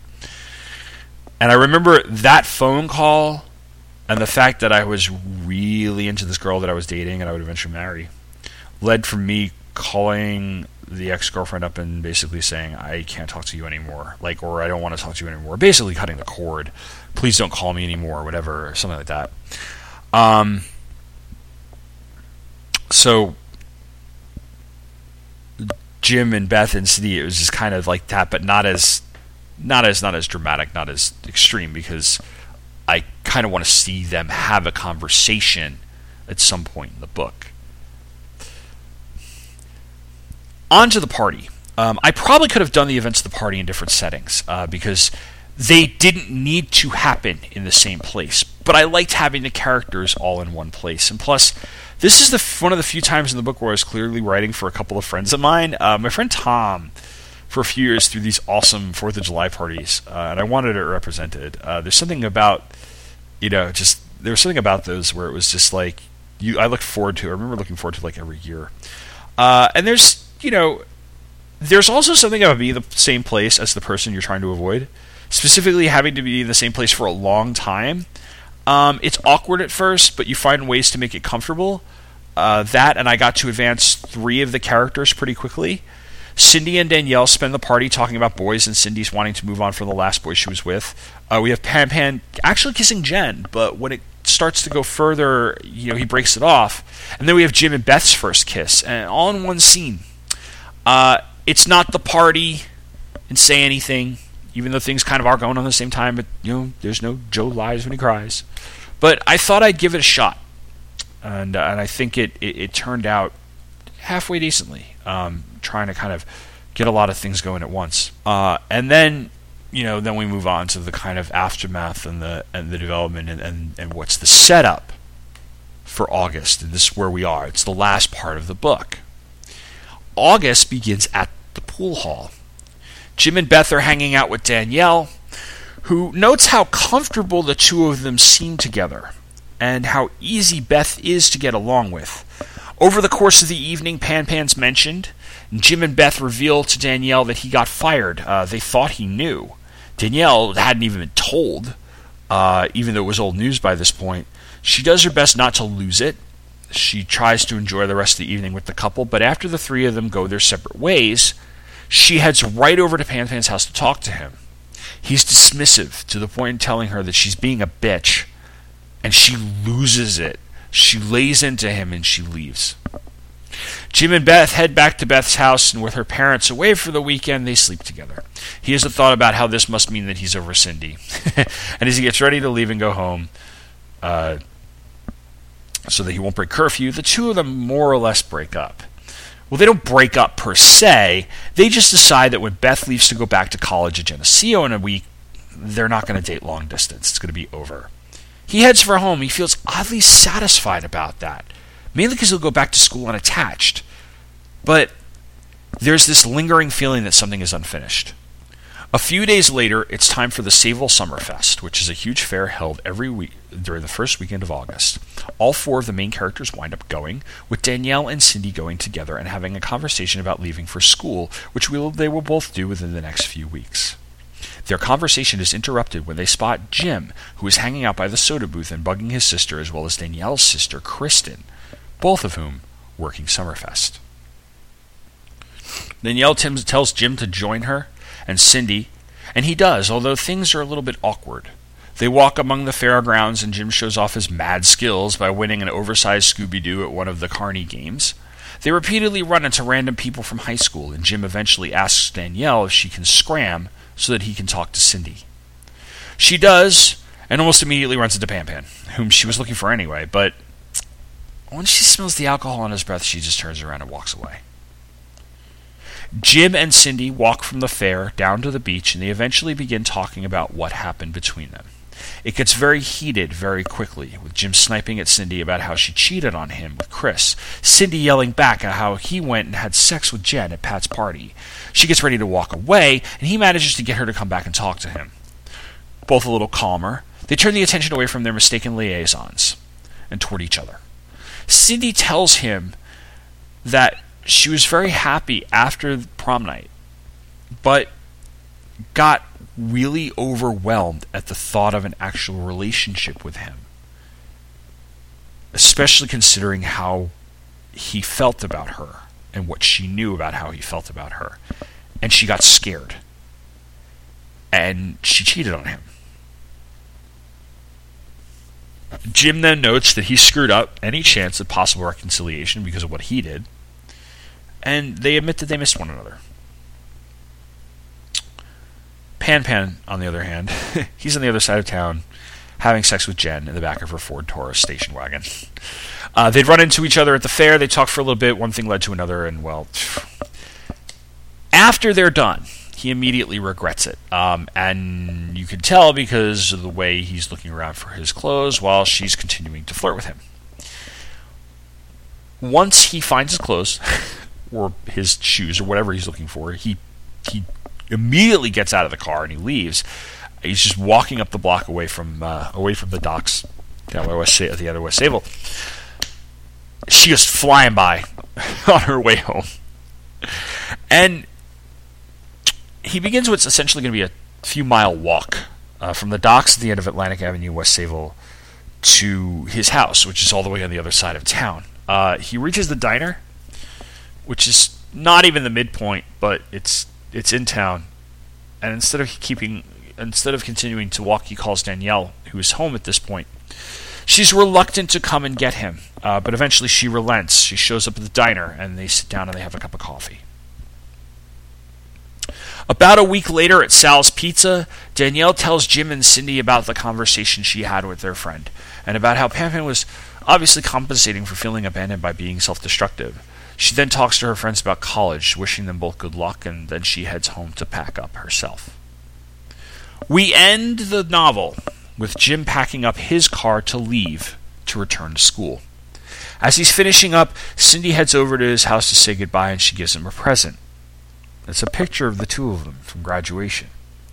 Pan shows up briefly as he's on his way to his new job at Dairy Barn, and he wants to say goodbye. We also find out that he's enrolled at community college. Jim tells him he'll see him at Thanksgiving, and Pan heads off. Cindy says goodbye to Jim, and he gets into his car and he drives out of town. When I was rereading this, uh, I remember thinking about how convenient it was that I had a real life event to bring the characters together again.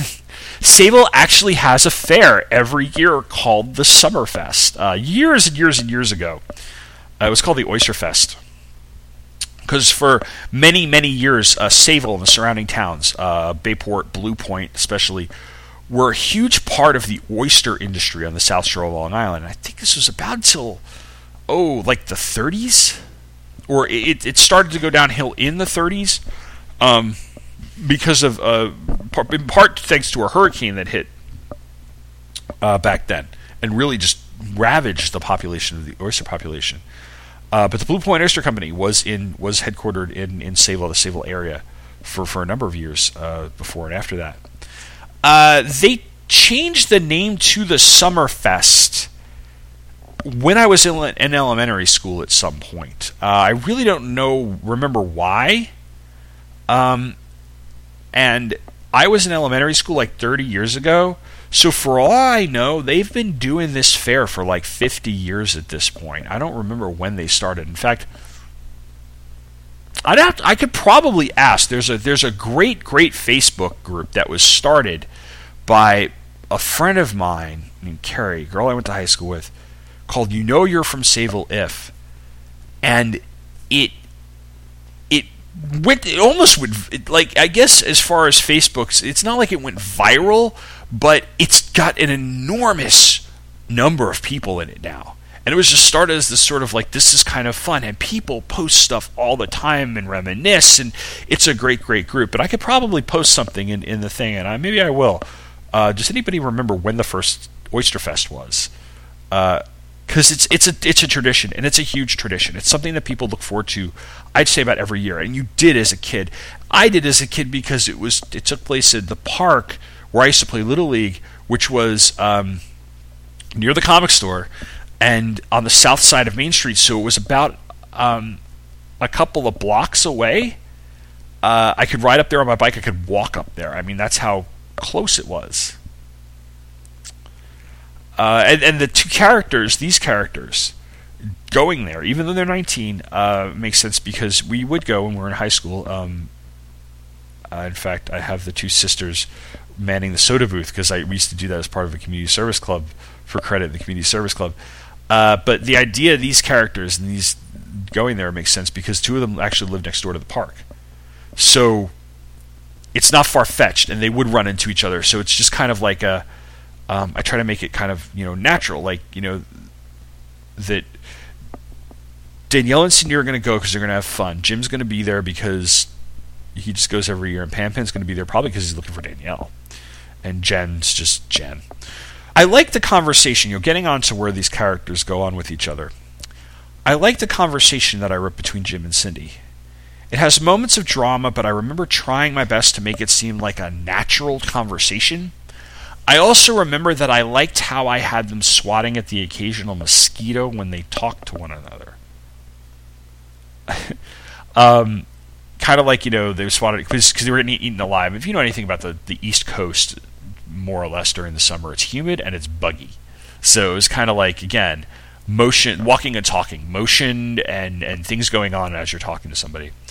Uh, a couple of my friends actually read this and they were wondering if they'd get back together. Or they were disappointed that they ha- they did, but they didn't get back together as friends because I I deliberately made them be friends again instead of getting back together because I felt that's how the story was supposed to end. They weren't destined to fall in love and get married. Maybe if this was 90210 or Dawson's Creek or something. But you don't very often have the reunion where you run into each other's arms and you say, Oh, I've missed you so. I love you. I'm sorry. Come back to me, my dear. And at best, your relationship with a person evolves to the point where you're friends again and, and you're, you're friends in a way that's more adult or more mature than you were when you were kids. And that's kind of the thing with them. My friend Melissa was, I, I quoted her, butchered a quote, but something about how she said her friends have kind of changed and grown from high school. Uh, and, and there are a few I have that I that I don't keep in touch with as much as I should. But um, when we get together or when I talk to them, it you can it we're adults now, and it, it, I always appreciate the fact that we have that sort of relationship, or you know, we don't have to be kids anymore, and that's what I was trying to get Jim and Cindy on the road to. Um, Jim's wife, Cindy's husband, are never going to be jealous of this person because it's not there anymore. And I felt that's how the story should end between them. Now, the other question I get from time to time is about Danielle and Pan Pan. Were they in love with each other? And if so, do they ever get together? I mean, like my, I seriously had people, a couple of friends of mine who read this and they were shipping them. and the answer is sort of. I think you walk away from this book realizing that he's definitely got feelings for her that go beyond their friendship, but maybe she doesn't. I'll talk about it in a bit. But overall, looking at the ending, there are parts that I found strong and parts that I really did find weak. I still feel a little guilty for making Pan Pan's bottoming out having sex with the easy girl, because as appropriately mature as the character's lines of thinking is, it's very sexist. But the fact that he has that what the hell am I doing moment by the end goes to the one person he knows that will listen to him, even if she's absolutely pissed off at him, is necessary. It's the biggest problem I have with the book, though, aside from the description I give for things, which is really cringeworthy at times anyway. I feel like while I wouldn't have lengthened the time frame at all, I really could have stood to develop some of the characters a little more, or maybe slowed things down a little bit. Uh, there are times when this feels like it's flying by, and I know summers fly by, trust me. But there are scenes that needed to be longer, and the ending when it comes to Pam Pan and Danielle is one example of that. Most of the conversation we have with them winds up being told secondhand in the pizza place about a week later, instead of me actually showing it. And that bugs me. In fact, it bugged me to the point where, incidentally, I actually did turn this into a screenplay. Not one that I ever intended to actually be produced. Um, I think I I did it as a writing exercise because I'd never written a screenplay before, and wanted to do kind of the technique of it or, or see how you would put one together. And since I had this book, I was like, well, yeah, let me write it out and see what it would be like and see how you would structure and then kind of play with it. Um, and in writing that, I actually rewrote this scene to have a conversation between the two of them actually take place. And it winded up playing out a lot better than in the original book because I had them sit down at the diner over coffee, maybe a little bit of food, and just have it out. Kind of the same way Jim and Cindy were across town doing the same park thing on a park bench. Um, so so at least I got my one chance for one revision. There you go. Now, overall, the book, uh, did I like it? Is the, or is this something I'm embarrassed by? Well, I've been talking about this for almost two hours now.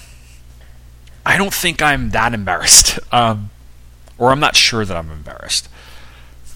I'm not going to try to pump you for money or anything like I said, I get about ten cents per book. Big deal.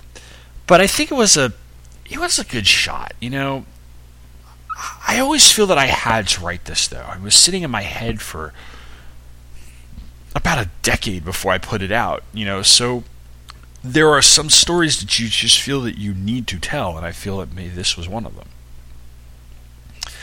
As for how successful this was, um, I didn't do much promotion, mainly because I didn't have the money. Uh, but what was cool was that I did actually get to hold the book signing in my in a bookstore in my hometown. I got an interview for the local paper. Uh, the bookstore was called Runaway Bay Books. It's no longer there, sadly. I think it's been replaced by yet another gift shop.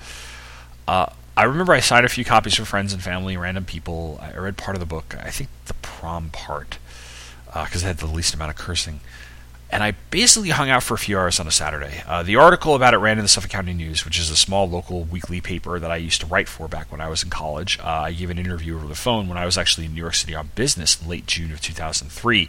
I talked about what influenced me to write. I remember that a big part of the article was about how I had taken the book all the way from a short story in my creative writing class. That was pretty fun. Uh, kind of how it's fun when one of my friends or someone from my hometown mentions the book to me on Facebook, even if there are times when I will kind of want to go back and change a few things in it because I'm like, yeah, it's not as good as. For instance, I'd actually change the title if I had my way. Uh, not that Sayville isn't a good title, uh, but at the end of the book, at the end of the book, there's a reference to the song "Anywhere's Better Than Here" by the Replacements, and part of me thinks that that actually might be a better title. I'd then change Pan Pan's name because it is as in jokey as it is uh, to name the most dipshit character in the book after myself. It doesn't work in the long run. I mean, having his first name be Jeff, so I just probably call him that.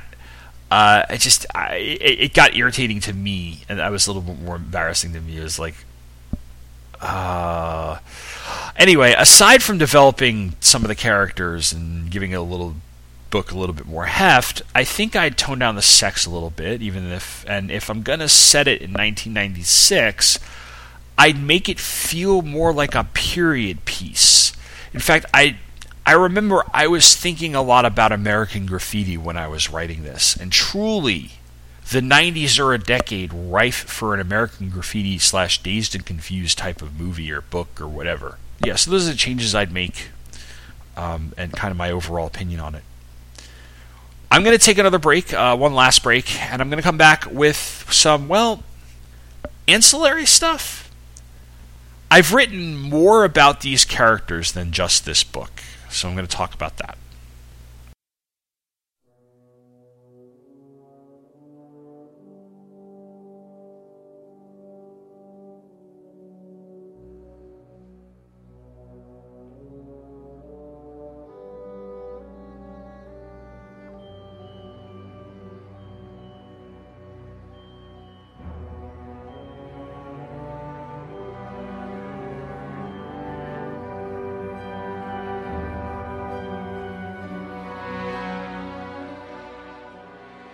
Joined the crusade. He helped rule the night. He fought for justice. He wore short pants.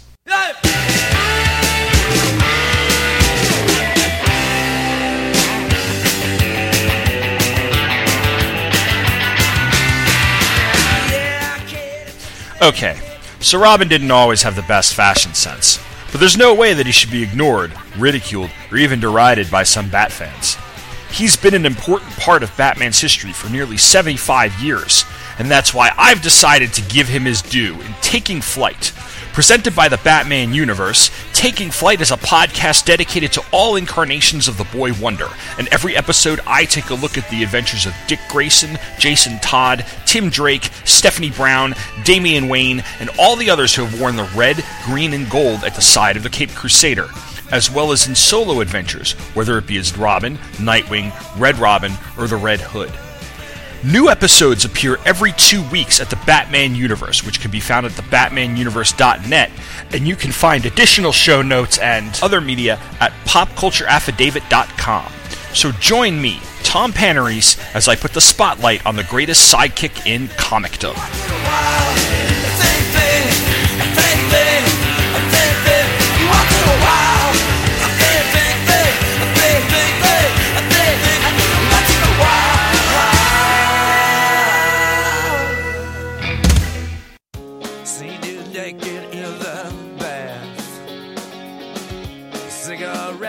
On your hands.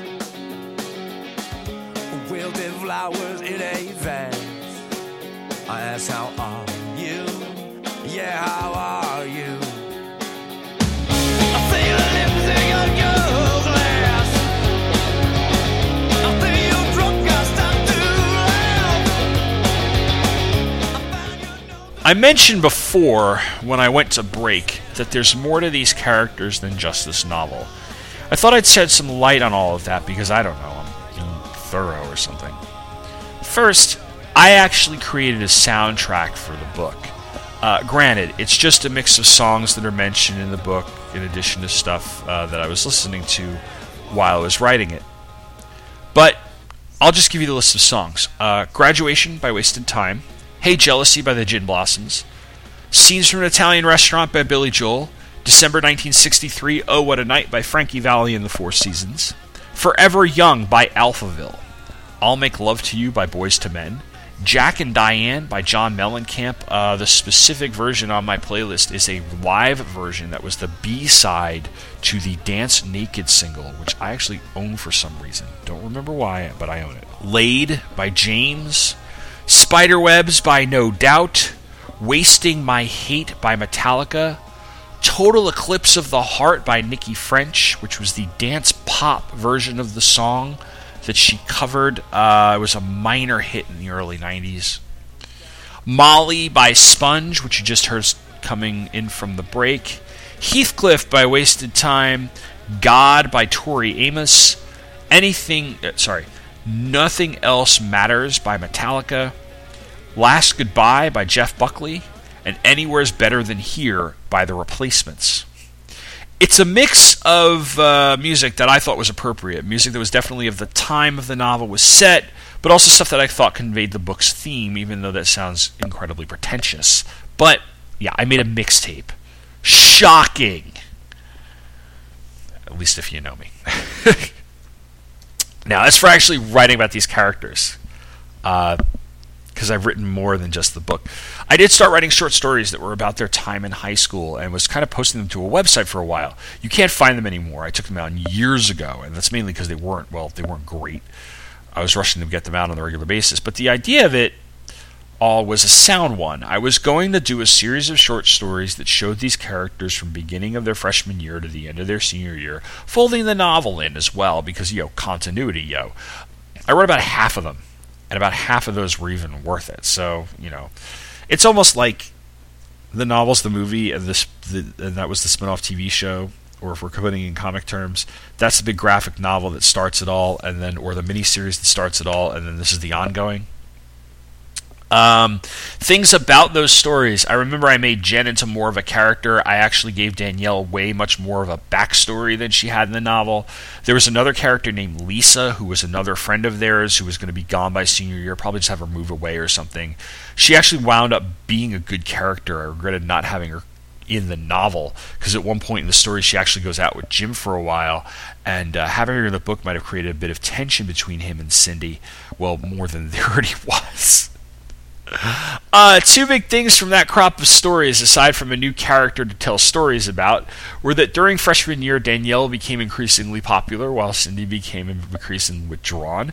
When they returned to school sophomore year, Danielle had become basically that suddenly hot and popular girl. You know, the one girl you barely noticed one year, but the next she walks into school the first day, it's like, whoa and Cindy had done a complete Angela Chase. Um, I actually like a lot of the stories I wrote about the characters during that second year, sophomore year, because I remember getting to the point where I was kind of satirizing the teen genre, uh, the movie and television genre, to the point where it actually ended with a story that I wrote as a script because because it just again I was playing around with writing script and things like that, just having a little fun, called Trapped in a John Hughes movie, where a couple of the characters wind up playing out just in life scenarios from a couple of John Hughes movies uh, because I love John Hughes movies and because I always felt that I was writing in this book what happens after the happy ending of the John Hughes movie. Uh, so it was kind of fun to, to poke a little fun at that and to kind of satirize that that culture that or that perceived teenage culture, which is kind of my view of it when I was younger. Like I was like this was how I would have thought teenage years would go. So let's have a little fun with that. Uh, I, and I, but I, like I said, I, I wrote them up all the way up until the end of sophomore year. I think I might have written like one or two at the beginning of junior year, and then I stopped. And then I went and plotted uh, after that really didn't write anything else in full, but I did go and plot out everything else, mainly because I wanted to sketch out the stories in case I ever really did decide to do something with them, maybe write something comprehensive, another book or whatever. I haven't. Um, but I, I, I, do remember sketching out some that were uh, that were alright. The junior ones just weren't really going uh, the way I wanted to, and some of the senior ones was like I could tell that I was trying to stretch for material. Uh, but I do remember at was one point I went back to the idea of satire and I did an Apocalypse Now parody centered around SATs. Um, I remember that I did a whole thing about them and college decisions, and of course the build to the prom and what have you. Um, and I wrote the last. I did write one more story. I wrote the very last of what was going to be those stories, the the end of senior year for these characters. I called it "Never This Way Again," and what I did, so it was the quote unquote final episode of the TV series, if you want to call it that, or the final issue of the comic, or whatever it is. And I retold the prom scene from the book but I did the the whole focus of the book was Danielle. The story was Danielle and Pan Pan instead of Jim and Cindy. So we saw those two and the rest of the gang on prom night as opposed to our friends from the book. And it actually answered the question that a few of my friends had about whether or not those two were in love with each other. Because in that on prom night at their friend Pat's, um, I had a moment where the two of them kissed, but she stopped it and kind of ran away. And he went and talked to her about it, like the very next day. He didn't wait a year or so. And in the course of that conversation, he told her he loved her. And she said, I know. So she Han Soloed him, basically. And uh, had this been part of the larger story of the book, it would have explained her overall coolness toward her friend, uh, probably even given them a little more depth. You know. Uh, so again, I almost corrected some of my mistakes uh, but I never was able to put them into the book. Um, and I think I want to say that bits and pieces of this Never This Way Again was, uh, especially the part where she has a conversation with him, was me drawing inspiration from one of my favorite Vonnegut stories called Long Walk to Forever.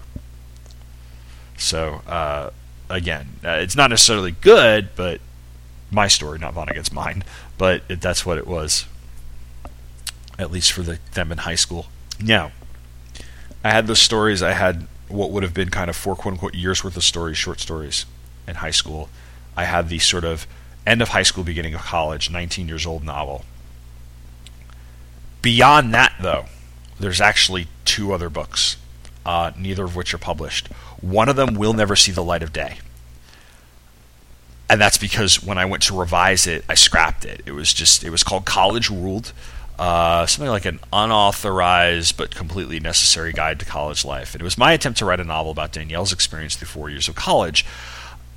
I made her one of a pretty large cast of characters and told a story over the course of four years that was narrated by a character named Brian Henderson. But instead of being structured as a flat out novel, I structured it as this sort of satire parody of a guide to college life. So each of the chapters was actually a topic, and he told the story of his four years of college in the context of giving the audience tips on how to survive college life. And, ugh the first draft was way too much of me writing stupid crap about my friends. And then the second draft was a little better, but the narrator's voice came off way too much like a bad episode of Saved by the Bell, the college years. And yes, I realize there's not, there's not actually a good episode of Saved by the Bell, the college years, but in all honesty, I'm trying to be, well, just honest about how bad the narration was. And I started a third draft, and this was about maybe 2004, 2005, and I got about halfway through it and realized that I just had to give it up. I mean, there were too many characters to deal with. The time frame of all four years was too much. The structure wasn't holding up very well. I mean, there was some good stuff in there. There were a few good characters. There were a few good moments, but it wasn't worth saving. Uh, I still think it was worth the experience, though, because it taught me that sometimes you just write things and abandon them, and yeah, you kind of failed at it, but it's all right. You know, you again, sometimes we have stories that we have to tell, and we only tell them to ourselves. Uh, maybe one day I'll take a look at it and I'll see if there's anything salvageable in there. But there, there, from what I can tell, there wasn't enough to make that much of an effort. I had more success writing the other one, uh, which is called For the Rest of Your Life. Uh, the first draft of which I actually wrote years ago, November 2001, for National Novel Writing Month. This is where you write 50,000 words of a novel in in uh, in 30 days, and I've done it twice. The first Rest of Your Life was one of them, and then in 2010 I wrote the first 200 pages of a novel called Standards of Learning, which I'm still working on, or haven't actually picked up in, in a couple of years because I've been too busy. But uh, that was that was fun. Maybe maybe I'll actually finish that at some point. Anyway, um, I wrote the first draft in 01, and I've rewritten it three times in the last 12 years. And I know I wasn't no, I wasn't writing rewriting it for 12 years. Uh, you know, life gets in the way of things like this. So I put it away, and then I take it out, and I think it's actually a good thing because uh, the novel for the rest of your life is a PCSD piece. Uh, this time it has four main characters, one of whom is Danielle from this book, and another one who's her cousin, and, and the book's about your 20s. Uh, two of the main characters have crap jobs. One of the characters has her dream job, but it pays nothing. One of them is dealing with all her friends getting married, but her. And it's this sort of particle board furniture slash annoying roommates slash moving every year crap that you put up with after college.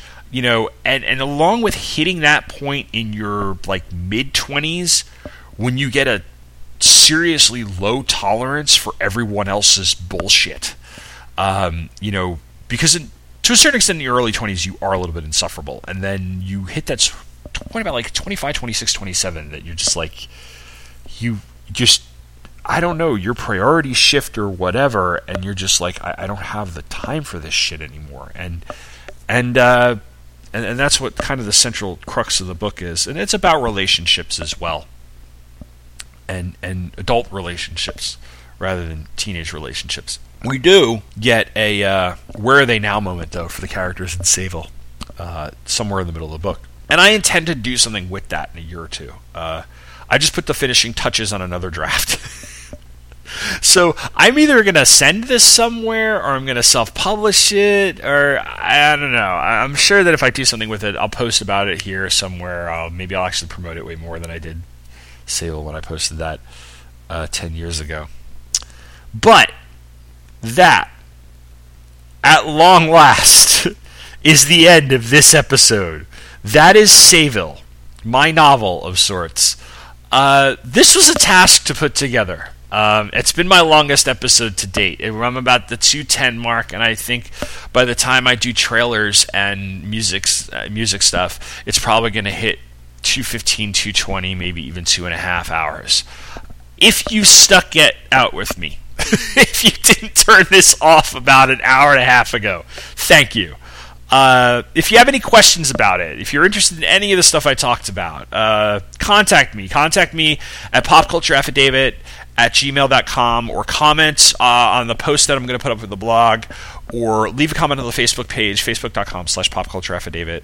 Uh, next time, I promise it won't be quite as long. Uh, I am 99.9% sure I am going to be talking about Cameron Crowe's singles next episode.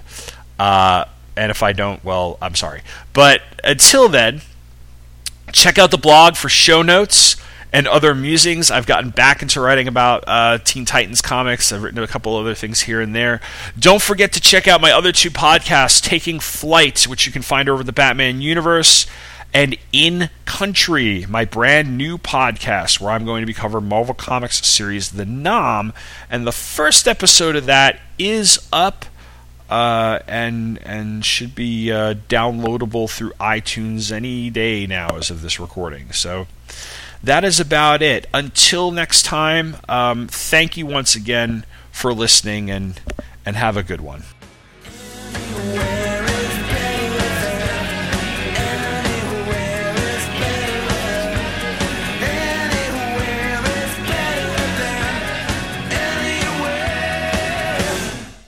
You have reached the end of another episode of Pop Culture Affidavit.